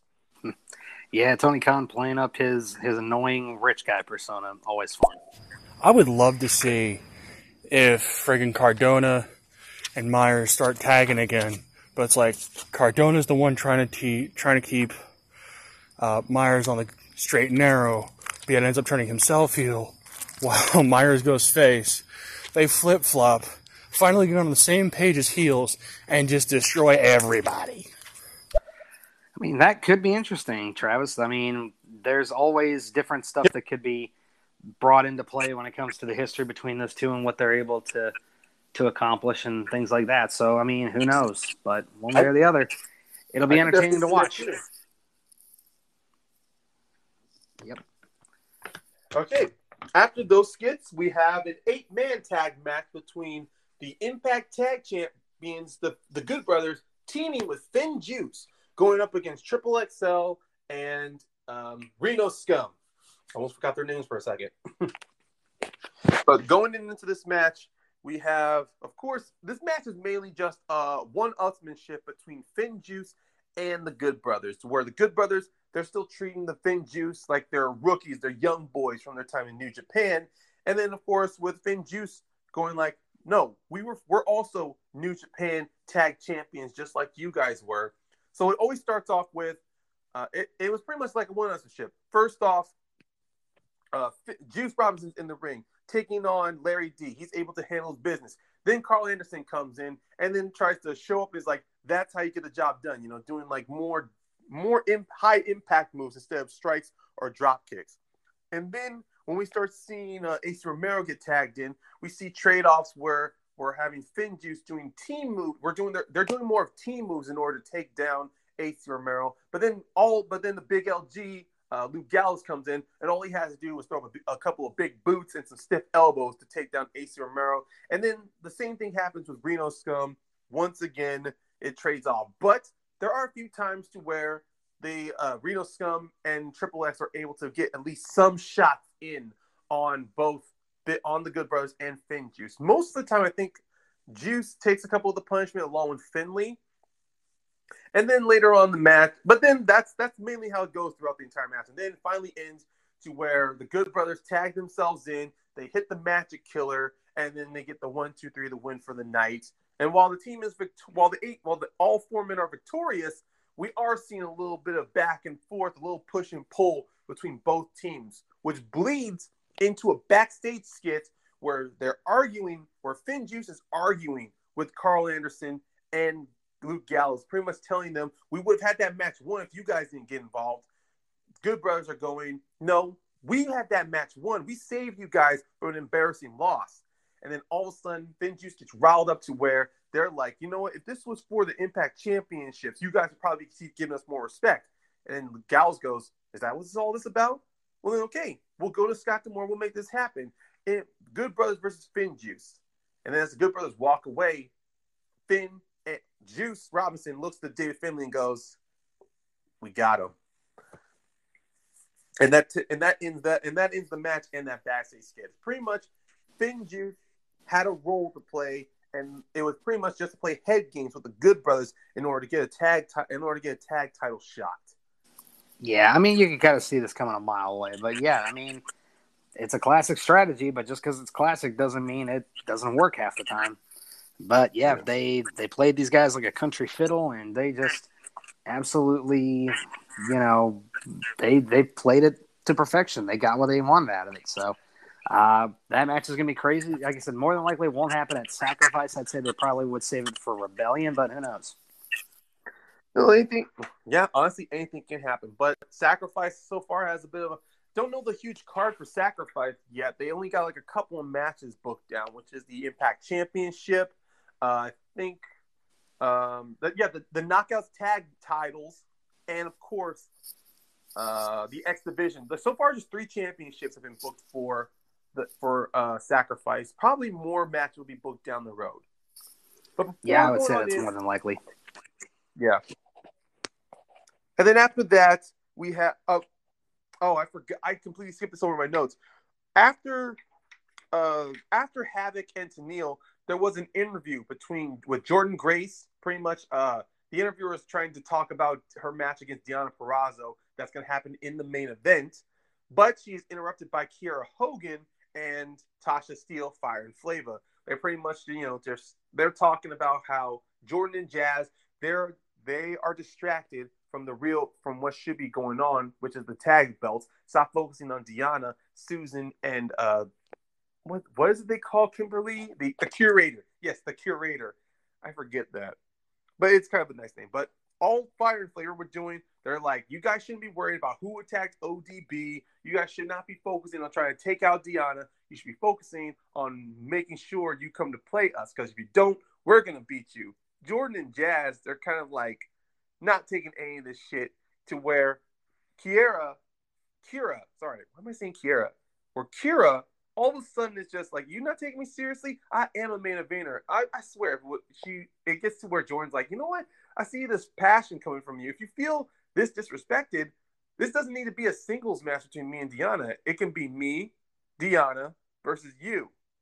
But the way she sets it up is kind of funny, because she's like, if you're feeling this disrespected, I can give you the platinum package, which is a dig to the Fire and Flavor Festival. And all Jordan says is that, here's what the platinum package is going to be. Myself versus Deanna versus versus you, Kiera, Kiera, in the main event. Instead of singles, it's a triple threat match. Well, hey, I mean, these, this is the fun thing. Is like, obviously, Jordan and Jazz and O D B are good at playing like the the tough, no nonsense ass kickers, whereas, you know, Susan, Deanna, and Kimber are good at playing like the mean girls, the ones that you want to just see get to their comeuppance, and you know, just the the ones who can go, but also have their ditzy side to them as well, especially Kimber. But I yeah. mean, it's it's it's entertaining to watch, and of course, you know, eventually they're going to get their They're just desserts in the end. It's just a matter of how long does it take to get there, and how annoying can they be in the process. Yeah.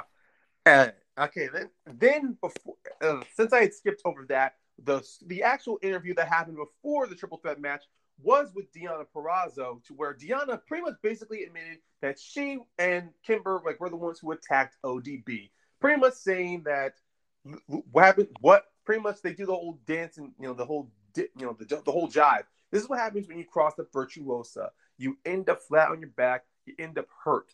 This is why myself, the curator, and Susan are going to make sure that Jordan and Je- that Jordan Grace is not going to even be focused or won't, won't be one hundred percent going into Sacrifice to go up at further tag titles. And then it transitions into the triple threat match. Okay, this match, just like the X Division, was an incredible match. I would have to say th- those two are my like my highlights of the night. Great opener and a great closer with the, with the triple threat matches. Yeah, I was going to say, you got to like that they just bookended the show with two very, very strong triple threats. Yeah, and both are completely different in their own ways, especially this one, because we yeah. have, with the X Division, it was clear um, Black Taurus was the wild card because of his size and his strength. And of course, with Chris Bay and Ace Austin, they presented two different styles of an X Division competitor. But we have three completely distinct, different knockouts. We have Jordan Grace, who is who, re- who really represents the strength of the division. Then you have Deonna Purrazzo, who is the technical wrestler who uses her mind and, and intelligence in order to win a match. And then you have Kiera Hogan, who has the agility and speed and also stamina to, in order to make to, to in, in order to insert herself. And we are seeing that throughout this entire match. We see trade-offs to where Deonna and, and Kiera take on Jordan. Then it's Jordan and Kiera taking on Deonna. And, and on the outside, we see Jazz, Tasha, Susan, and Kimberly. They don't get involved with each other, but they know not to get near each other or shit's going to go down. But in this match, we're seeing I, Deonna, even though she is the she's not the more uh, fast-paced wrestler, the way she uses her, she's able to pick her moments very good. Whenever Kiera tries to charge her, she's able to really catch her mid mid-drift, switch it into a two, switch it into a sunset or a roll-up counter, or the best way she was able to get both of her, she was able to get her Fujiwara armbar twice on Jordan and on Tasha. And I liked how we see that she doesn't have to hold it on for long because the moment she's locking it in, Jordan breaks it up on Tasha, Jordan breaks it up on Kiera, and then Kiera does the same on Jordan, because they know exactly how dangerous that move is. But later, halfway through the, no, three quarters of the way into the match, Jordan is able to do, is able to reverse a double suplex into a double clothesline where both Deonna and Kiera roll out the ring. But, you know, of course, with their accomplices and their uh, allies on the outside, shouting matches start to happen, pull aparts, a fist fight start happening on the outside. Jordan Grace does a suicide dive onto all the women, knocking them down. But it didn't help her for too long, as when she was go- setting up to take out Kiera, Tasha grabs Kiera, rolls out of the ring for safety, which leaves an opening for Deonna to get another roll-up for the victory, winning the match. But after the match, we see, of course, all the the Jazz, Jordans, they start getting into it with Tasha, with Fire and Flava. But with Deonna and the others, they start getting in on the fun. But who do we see show up? O D B. Returning from that attack, she immediately bolts towards Deonna Purrazzo, taking her down and laying her out. And, of course, she's at the end of the night, she is holding the Knockouts tag, not the tag, the Knockouts championship, signaling that she is going to challenge Deonna for that championship. And that closes out the show. There you go. I mean, what more can you say? O D B is one bad bitch. And let's face it, like she is, I, I love O D B. She was always one of my favorites in the knockout division. Just her intensity, her no frills attitude and everything. Just the, that smack in the mouth just as soon as look at you kind of attitude that she had was always great. And yeah. I think it'll be fun to watch her take on Deonna for that knockouts title. Um, obviously, you know, obviously we've got Jordan and Jazz going up against Fire and Flava. That's going to be fun. They, all the different interlacing storylines here were just great. And obviously you've got the continued issues between Jazz, O D B, and Jordan, along with Deonna, Susan, and Kimber. That's going to obviously keep carrying forward. How all of yep. that's going to intermingle is one, is one of those three person factions going to end up with all the gold. We will see, but Uh, one way or the other, it's going to be a fun ride to find out. Yep, and that wraps up everything from Impact. That's every that that's all the matches and skits that happened on that Tuesday. All right, all right, all right. Well, that sounds like a good deal. All right, well, we do have one last little bit of business to take care of here tonight, and that is, of course, getting our predictions in for this upcoming Sunday. It is going to be A E W Revolution. We have a stacked, stacked card on tap, and it is going to be a heck of a night. We will, of course, be doing our live reaction watch-along on my channel, Sheeminator Productions. We will also be, like I said, giving out predictions here. I am currently two and oh in my predictions. Ryan, of course, is oh and two, and in fact, he still has a punishment upcoming. Uh, what's the status on the uh, the shipment of the Da Bomb Beyond Insanity? From when I last saw it, it was in transit. Okay, so more than likely, just because of all the other shipping problems we've been having up to this point, it'll probably be there. Let's say, hopefully, by the end of the week.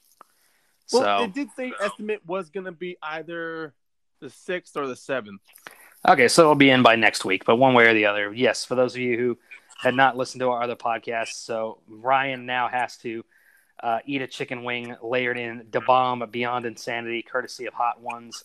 Uh, the previous uh, punishment he had was he had to buy me a meal, so that was a lot of fun as well, and we will find out exactly what the punishment is going to be later on down the line. We will do a nice little reveal on that. Mainly, I like to do it where Ryan and I are both on video calls so we can see each other with what's going on, so that way every, each person knows no shenanigans are being pulled.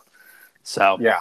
But in any case, let's go ahead and take a look at the card that we've got on hand. So, on the pre-show, we have a tag team match between Riho and Thunder Rosa taking on the team of Doctor Britt Baker, D M D, and Rebel.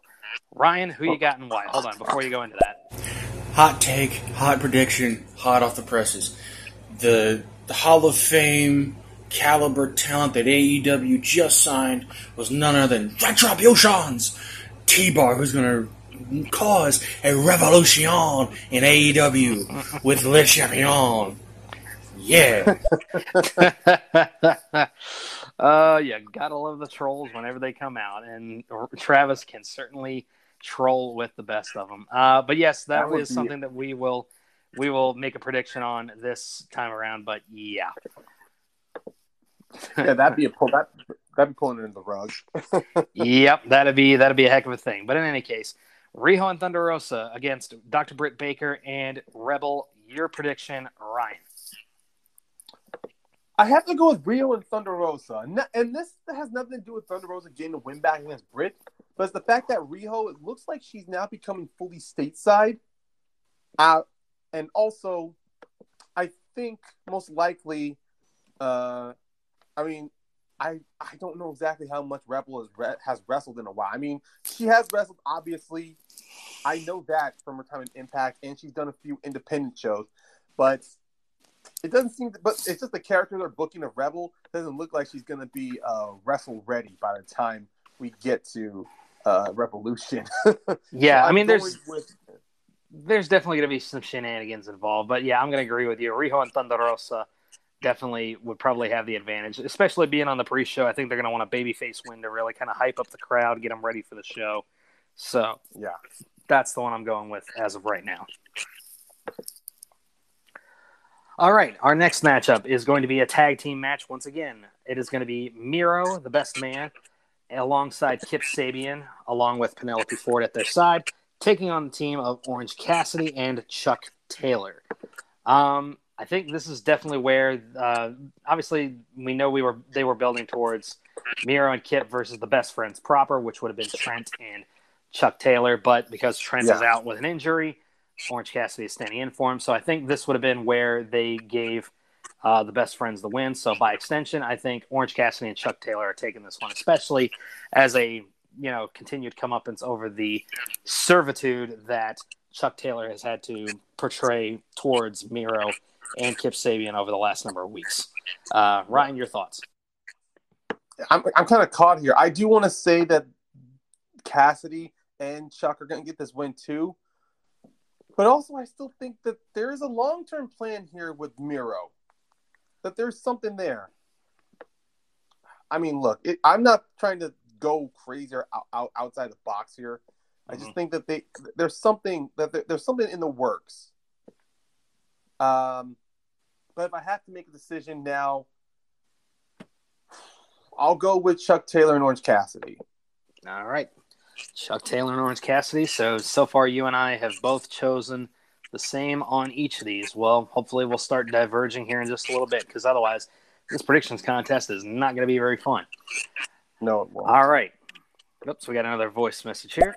A company having a long-term plan in Miro? I don't believe you. What a jerk. Tony Khan has right. said... Tony Khan has said on many occasions that he has a plan for uh, Miro. Well, there you go. All right. Well, in any case, the next match we have up is going to be the Casino Tag Team Battle Royal. The winning team will get a future shot at the A E W Tag Team titles. We got uh, Bear Mountain. We got Bear Boulder and Bear Bronson up against Bear Reynolds Country, and yeah. Silver. Yeah, Bear Country, yes, excuse me. Um, we've also got Uno and Grayson in there, Santana and Ortiz, Butcher and Blade. We got Private Party. We got uh, Top Flight. Uh, Pac and Phoenix. We've got the Holly, uh, not the Hollywood Blondes. Geez, the uh, Varsity Blondes. Varsity there Blondes. It is.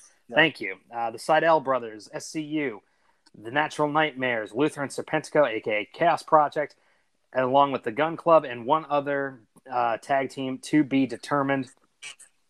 Ryan, who do you got? And first of all, who's winning? And second of all, who's the mystery tag team? I have no idea who the mystery tag team will be. Um... I think for this Battle Royal, depending, uh, wait, give me a quick update. Who's in the? I uh, who are the other teams? Okay, so we got Bear Country, Reynolds and Silver, Uno and Grayson, Santana and Ortiz, Butcher and Blade, okay. uh, Private Party, Top Flight, uh, Pac and Phoenix, the Varsity Blondes, the Seidel Brothers, S C U, the Natural Nightmares, Chaos Project, and the Gun Club. Okay. S E U, that's what I thought. Because if I remember, on Dark, S E U was doing this little storyline to where if they lose one match, Daniels and Kazarian are done. Right. But that's talking pinfall or submission loss. Do technical Battle Royals count with that? That's yeah, the question. Bit, yeah. But, oh, man. I don't know. I feel to me that S E U would be the choice to bring that storyline back in. And also, if they do lose, this would help. This would definitely be a like either finally they need to either hit the go on Kazarian or Daniels. I mean, Daniels has been going becoming more of a backstage guy. Mm-hmm. You know what? I'm gonna go with I'm gonna go with Silver and Reynolds. Okay. All right. Yep. Silver and Reynolds. That works. So again, like I said, because there's two points on the line here, I need a, I need a prediction. Who is the mystery tag team? Mystery tag team. Um, the fact that we're seeing, the fact that they have this open door with Impact and New Japan, I think the Girls of Destiny will be the surprise team. Okay. So you're going to go with the Gorillas of Destiny. And you're yep. going with Silver and Reynolds to win. Yep. Okay. Sounds good. Awesome. Well, uh, much like you, I am also going to go with Silver and Reynolds to win because oh. they are. Let's let's face it. They A E W is wanting right now to push the Dark Order, so it makes a lot of sense. Honestly, I thought they were going to put Uh, ten over Caster to put him in the face of the Revolution ladder match, but obviously that didn't happen, but that's okay. So, yeah. But I'm going to go, like I said, I'm going to also say Silver and Reynolds are going to win. I'm going to say the mystery tag team, I'm going to say it's the Good Brothers. Okay, the Good Brothers, okay. I'm going to say it's the Good Brothers because I don't think they wanted to face, uh, I don't think they wanted to face the Young Bucks for those A E W World Tag Titles on the Young Bucks terms. I think they wanted to do it on their own terms. Yeah, it would make a lot more sense to why uh, he, why, why the Good Brothers got themselves involved. Yeah, in the earlier, like with the tournament, when if the Bucks had won, they could have challenged whoever they wanted. Yeah, yeah, it definitely would have. It definitely makes a lot more sense when you look at it that way. So yeah, so we're both going for Silver and Reynolds. Because let's face it, those those guys deserve it. Those guys absolutely deserve it. But then, yeah, you've gone for the Guerrillas of Destiny. I've gone for the Good Brothers as the wild card tag team. All right. Excuse me. Sorry. I thought I had my mic muted there. All right. Next, no, we okay. have the street fight. We've got uh, Team Taz, composed of Brian Cage and Ricky Starks, up against the T N T champion Darby Allin and the Icon Sting. Um... I don't think there's going to be any shock or surprise for what's going to happen here. I do think it's going to be a lot more cinematically based than it is mat wrestling based, but I am going to go out on a limb. Not much of a limb, really, but I'm going to say that Darby Allin and Sting are winning this one. What do you think? I have the same mind, too. Now, they could swerve us and give it to Team Taz. Especially, I mean, this will. I do feel this is definitely going to be a lot more cinematic. I mean, especially the fact that we've just seen Sting take a big bump from Brian Cage, and also that he's becoming more and more physical involved. Like uh, he had just like they showed him taking dragging Hook out in a body bag, and then uh, of course his recently passed on Dynamite, he got into a bit of a fist fight with uh, Ricky Starks. But even then, I'm gonna call it. Uh, yeah, Sting and Darby Allin. Yeah, awesome sauce. All right, we're moving right along here. Next up, we got the A E W Women's World Title on the line. Hikaru Shida defending against the winner of the A E W Women's Title Eliminator Tournament, Nyla Rose. Um, I got to be honest with you, I did not see this being the way that this card shaked out. I thought for absolute sure they were going to push Britt Baker to the end of that tournament and put her up against Hikaru Shida. I thought... Wait, for... wait, what did you say? Can you hear me? No, what did you say was the was the match? It's Hikaru Shida versus Nyla Rose for the A E W Women's World Title. No, it's not. It's, it's not. not. I thought for sure no, Nyla won that one. It's Ryo Miyazaki. Oh, I'm sorry. I guess I read that wrong, man. I thought Nyla won it. No, no, I remember. Yeah, me. Uh, re, uh, All uh, right, Ryu my bad then. Yeah, okay. No, that's okay. But either way, like I said, I thought for sure that uh, Britt Baker was going to be the one pushed through this whole thing because I, let's face it, Shida versus Britt is a money money match. But, um, yeah, so Ryo Mizunami versus Hikaru Shida. Um, let's face it. I don't think Ryo's sticking around much longer than is necessary with the whole travel restrictions going on and everything like that. So uh, Hikaru Shida is winning this one. Yeah, to me as well. I, uh, I sooner or later, Shida will drop that title. I don't think it's going to be at Revolution. Maybe she'll drop it at Double or Nothing, or she'll drop it on a Dynamite, because um, this has nothing to do with the, the low number of women in the division. I guess it's just kind of who are they, who's going to be the one to take it off of Shida? Like, who do, who do they see right now? The fact that I'm seeing Thunder Rosa more and more on Dynamite, personally, I feel that she's the one up to date. But then also Britt Baker, she's now getting back in the circuit. I think she might be too, but Britt has not had the um, most uh, competitive matches so far on her return. Yeah, that is very true. So, and that may be another thing is with the whole match with um, Riho and Thunder Rosa versus her and Rebel is maybe more of a comedy thing just because she's not, you know, still at one hundred percent, but who knows? Yeah. All right.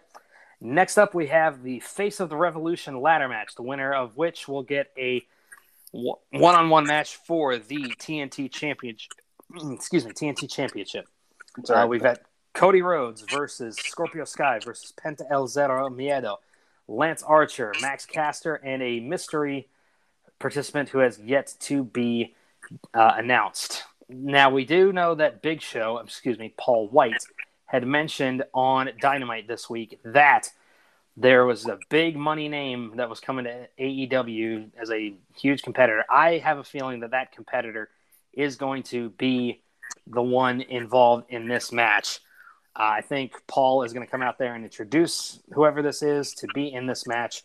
So, again, two per, two points possible on this match. Who is the mystery man and who is going over? So, Ryan, what do you think?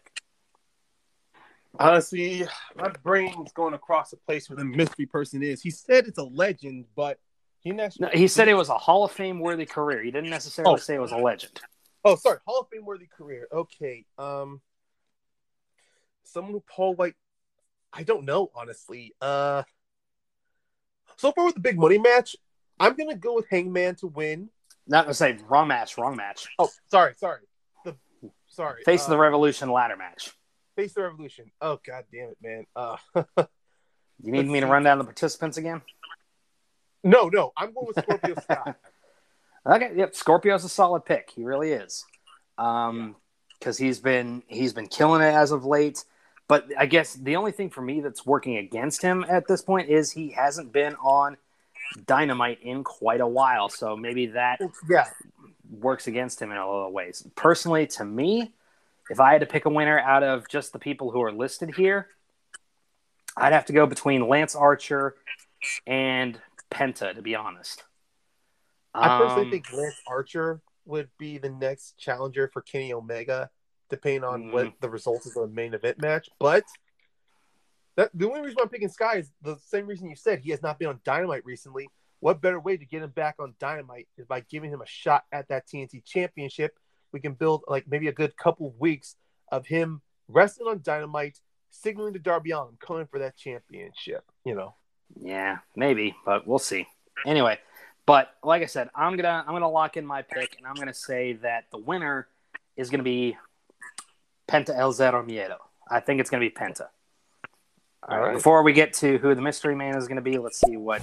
The person winning for me would be Cody Rhodes to set up a unified four horsemen with spears, F T R, and so on.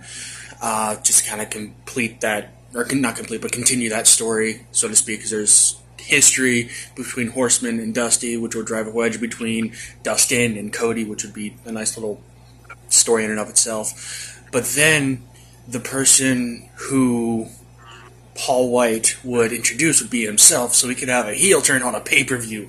His first oh, A E W God. heel turn confirmed. Yeah. God, no. Yeah, I mean... That's, oh, I see the joke in that, but... Yeah, no, and we know we know that A E W... No, we know that A E W is not afraid to make those inside baseball jokes every once in a while, but... Yeah, I don't I don't know that they necessarily do that. Um, as far as Cody winning, he, he honestly could, but I think...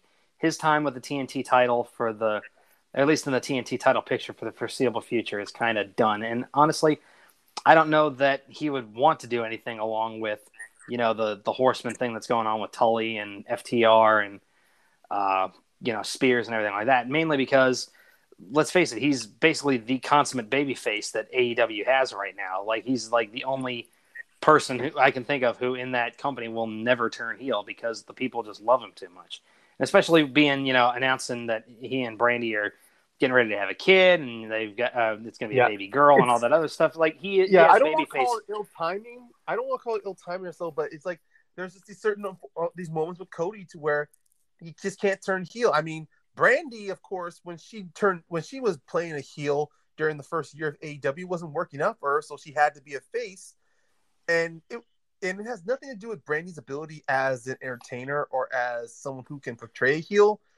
It's just more of just bad timing or just not communicating what you what what character you are to the audience.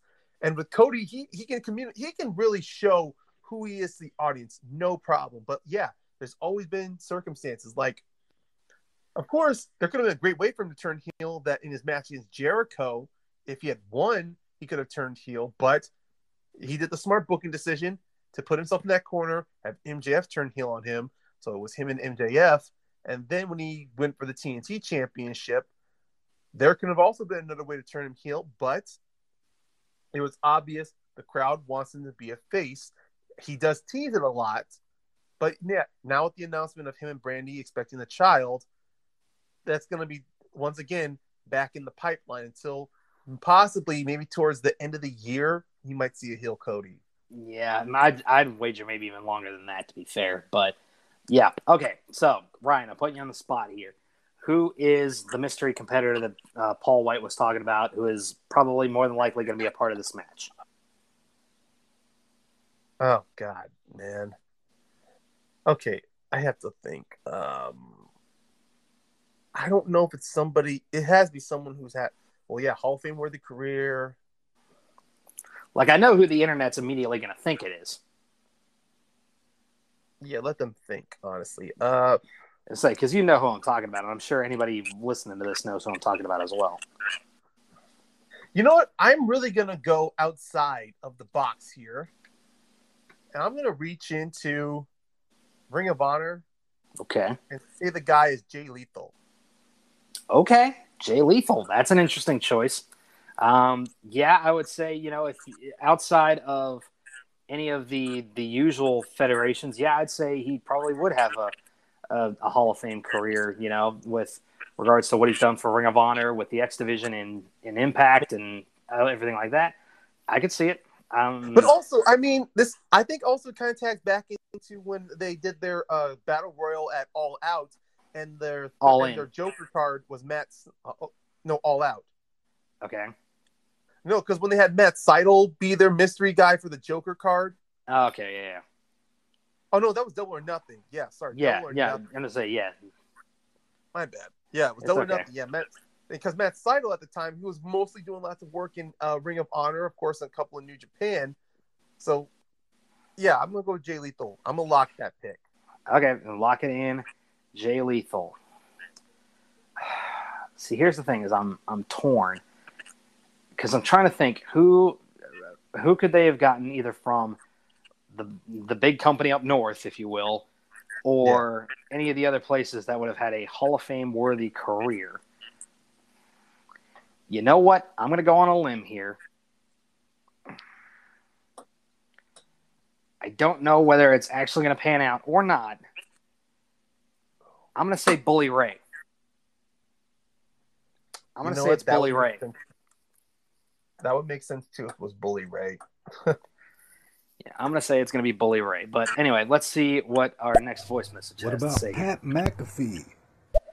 Yeah, Pat McAfee. I've heard Pat McAfee. I've heard Pat McAfee throw, floated around there. I've heard I've heard a bunch of different names. I've heard Christian floated around there because not a lot of people know what his W W E status is right at the moment. I've yeah, heard, heard Christian too. Yep, I've heard Kurt Angle thrown around because, again, I guess people just want to see him back in the ring for whatever reason. Um yeah. And, of course, obviously the one that we're we're going to hear a lot is a guy who used to wrestle, went to M M A, got his got his ass kicked, and now people are expecting him to make a return to pro wrestling in some way or another. I'm just going to leave it at that.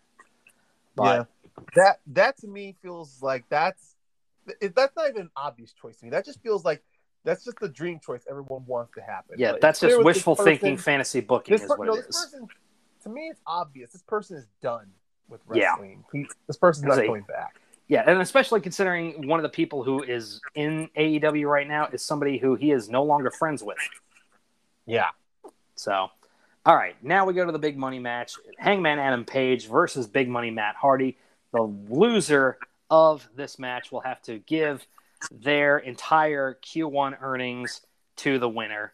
Um, you mentioned it before. I'm going to reiterate it here. I think the safe bet here, and more than likely the one that makes the most sense, is Hangman Page is going over. I mean, he does look like a safe bet on paper, but with my brain kicking into like a storyline building, because so far we're seeing with Matt what what he's been doing with Private Party by taking their money, you know, taking more like more cuts of their money in order to build to his little brand of like his whole like to his earnings. And then now we've seen with this with him going against Hangman, he's now bringing in T H two into the mix. If Hangman if Hangman wins, not only would that hurt Matt, but it would also I, not not rob him of Private Party, but it would take away him hiring out T H two because he'll no longer have money to pay them. And then of course with Private Party, it's gonna it would be like this nice little storyline to where we'll see a wedge between between these three to where you, some your your Q one earnings were pretty much our earnings. So it would be a nice little storyline to have there. And, of course, with Hangman, him getting the money possibly could build into this maybe something with the Dark Order wanting to franchise themselves, you know? I mean, it's it's a possibility. But, like I said, the main reason I'm picking Hangman is because, let's face it, the Dark Order is going to have his back, even with Private Party and T H two sticking their nose in things. So that's why I'm going for Hangman, just because he's going to have the support of, you know, Alex Reynolds, you know, five, ten, Johnny Hungy, Uno, Grayson. I feel like after Dynamite, ten's definitely going to be in his corner. Uh, definitely Absolutely. five as well. All right. Anyway, so my pick, like I said, is Hangman and Page. Are you locking in Big Money Matt? No, I'm locking in Hangman. Sorry. Okay. Just wanted to make sure about that. All right. Fantastic. All right. We've got two more matches up on the card. We've got the A E W World Tag Team titles on the line. The Young Bucks defending against Chris Jericho and M J F. Um, I think this is going to be an interesting match, but I don't think much is changing here. But before we get into it, let's see here. What about it becoming basically an impromptu lumberjack where all of Dark Order's on one side and then all of Matt Hardy's uh, clientele, shall we say, is on the other side?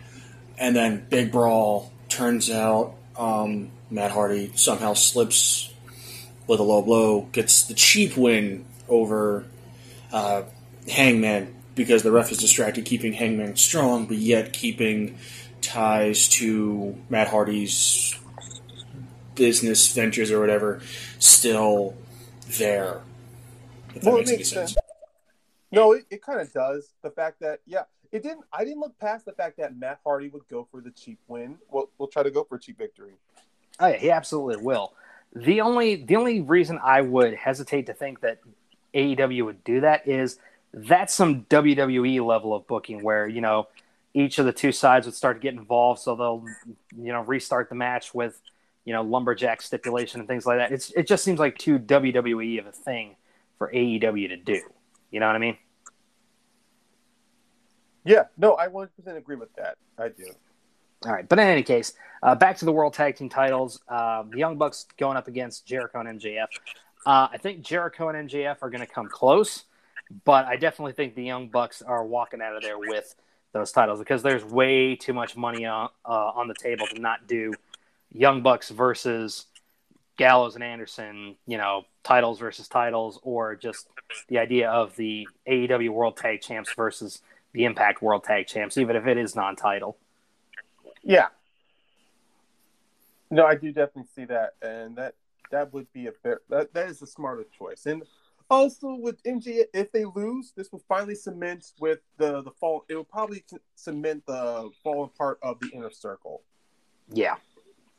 Yeah, absolutely. Because we know M J F's been working on the Inner Circle. We know that he's been kind of being the manipulator, the puppet master, trying to get everybody to turn on Jericho.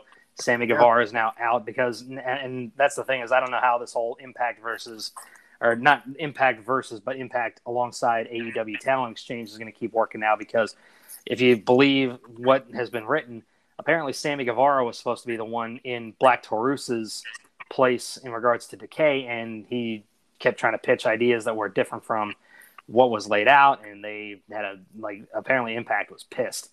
So yeah, Jericho had to really, Jericho and Don Callis really had to smooth things out.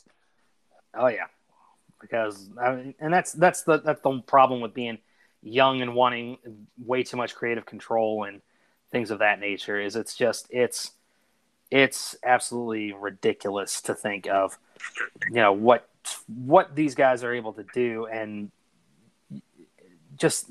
Sammy just needs to take a step back. I mean, Sammy's young. He's going to make mistakes. He's going to, you know, he's not going to be the best judge of, you know, how to handle certain situations. But yeah. it's, it just seems like he was dead set on doing what he wanted rather than what the script called for. Yeah, I think that's one of the downsides of him being working with the with, working with the guys at Impact for so long. He's he's gotten very comfortable with being able to pitch a storyline and see where he can go with it to where. No, in this company, we're going to give you something, and good or bad, we need you to go with it. Yeah.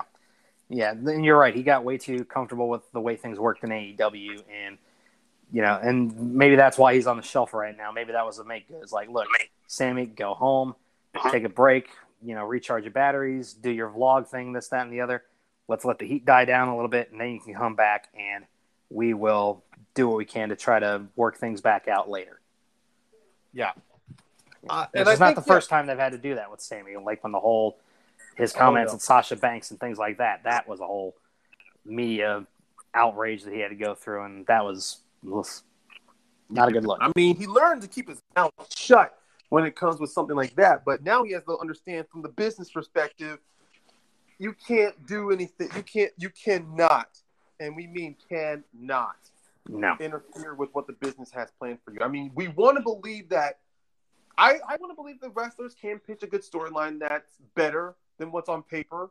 But at the same time, if you have two, if, if Jericho and Don Callis are able to smooth things out with Impact to lend Sammy to them, Sammy should be like, okay, I'm going to take this all in good faith. Yeah. And he'll learn that. Yeah. And that's, that's, that's the biggest thing is like, I, and I think, I think Sammy may have realized a little too late, or at least he was made to realize a little too late that this whole thing with between Impact and New Japan and A E W right now is a really good thing. And it's a good thing for everybody because they can have fresh storylines and fresh things to do more often rather than just give, being given the old standby, sorry, creative has nothing for you. Yeah. They've got that avenue. And then by acting the way that he did, he severely put that in jeopardy.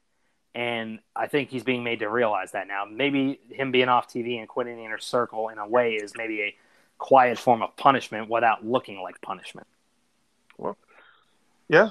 Well, everything's just going to be a wait and see moment. But uh, but go back on our predictions. I am going to lock in that it is going to be the Young Bucks retaining the belts. And from there, we'll get the storyline of the inner circle falling apart and most likely seeing Jericho go face.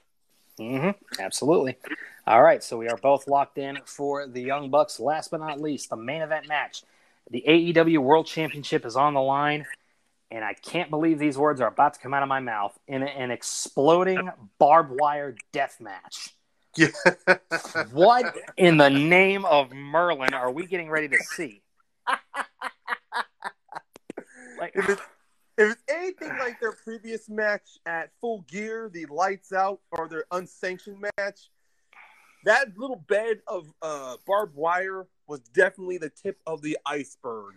Yeah, been... like this this is going to make that match look like a kid's thumb wrestling contest, for Christ's sake.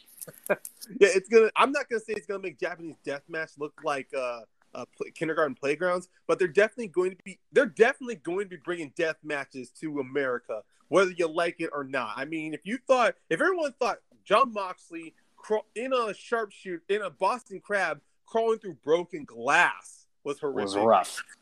Yeah. I can't wait to see what their reaction is going to be to where whatever structure they're going to set up for this barbed wire match. Hell, seeing Bar- Moxley climb up against a grate or a steel cage that's covered in barbed wire, having the camera zoom in on his hands. Mm. As you see, yeah, like getting descriptive here, people. Yeah, I'm. I'm just. I'm picturing like Saw levels of brutality here. Oh, speaking of Saw. After this match, Ken is going to go up to Renee and be like, you want to see a dead body? I will not be surprised if this prevents uh, uh, Renee from ever wanting to be part of A E W. She's like, if my husband's involved in this shit, count me out. Yeah, I don't I don't know that that's, that's actually going to be the case because I think, I think for sure, like Moxley mentions, like anytime he is getting ready to do this kind of stuff, he talks to Renee about it. And like, even after the whole, the lights out match at Full Gear, she, he looked at her and he said, hey, you know what you signed up for? And she's like, yeah, I kind of did.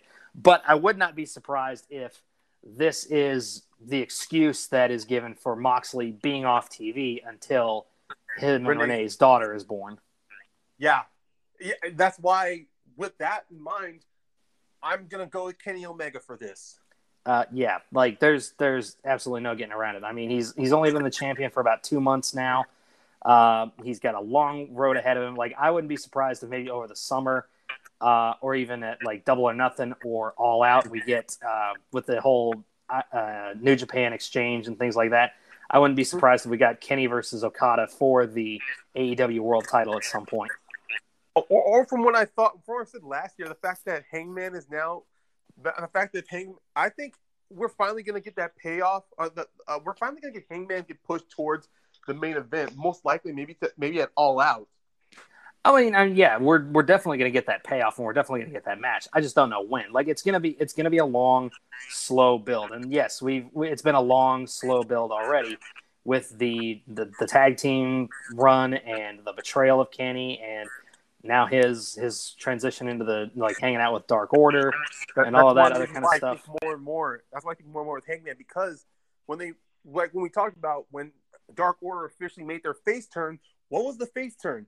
They found Hangman's email to mm-hmm. join Dark Order, and that email from I remember the B T E, and Hangman sent that out because he was feeling down himself after losing to Jericho at All Out to become the first champion. So it would be a great tie back into his character that if sometime within maybe May, after Double or Nothing, we start seeing Hangman make the push to challenge for the tr- championship. And I kind of want it to be Kenny, because then it's Hangman not only fighting his demons, but also his past in Kenny Omega, someone who had his back, but then turned his back on him. Yeah, I mean, don't get me wrong. I think that's ultimately what we're going to lead to. But who's to say we can't have a nice little stop-off in a replay of a New Japan rivalry oh, in between? Agreed. Because let's face it, Okada versus Omega at, like, Double or Nothing, that's huge, especially if you do it on American soil. Like, that's going to sell a lot of pay-per-view buys. And if by that point we've got, you know, arenas open to where we can even get in at, like, half capacity or anything like that, that's going to yeah. sell a shit ton of tickets. Well, I mean, I'm pretty sure A E W will be able to work it out. I mean, so far with Daily's Place, they're able to at least get people into the bleachers or at least the nosebleed right. areas. And from what I've seen from a couple of Dynamites, some people are actually starting to get on the ground floor. So, yeah, yeah so some. But like I said, we still got a long way to go. All right, guys. Well, that is going to wrap it up for us tonight. Thank you for tuning into this episode of Talk About Raw Impact. It was a heck of a sojourn for our first episode in the new format, but we're glad you guys decided to join us. Hopefully you guys had fun, and hopefully you'll join us again tomorrow when we break down both N X T and A E W Dynamite, and then again on Saturday when we break down Friday Night SmackDown. But uh, also don't forget, we do have WandaVision coming up first thing in the morning. We will be starting promptly at five a.m. Eastern Time for our live watch-along reactions and review. We will also be watching A E W Revolution live on Sunday night, starting at seven p.m.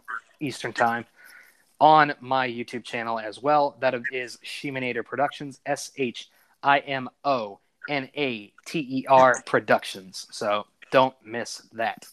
Uh, Ryan, anything you want to plug really quick? Well, uh, uh, yeah, follow myself on Twitter, uh, caramel underscore pain.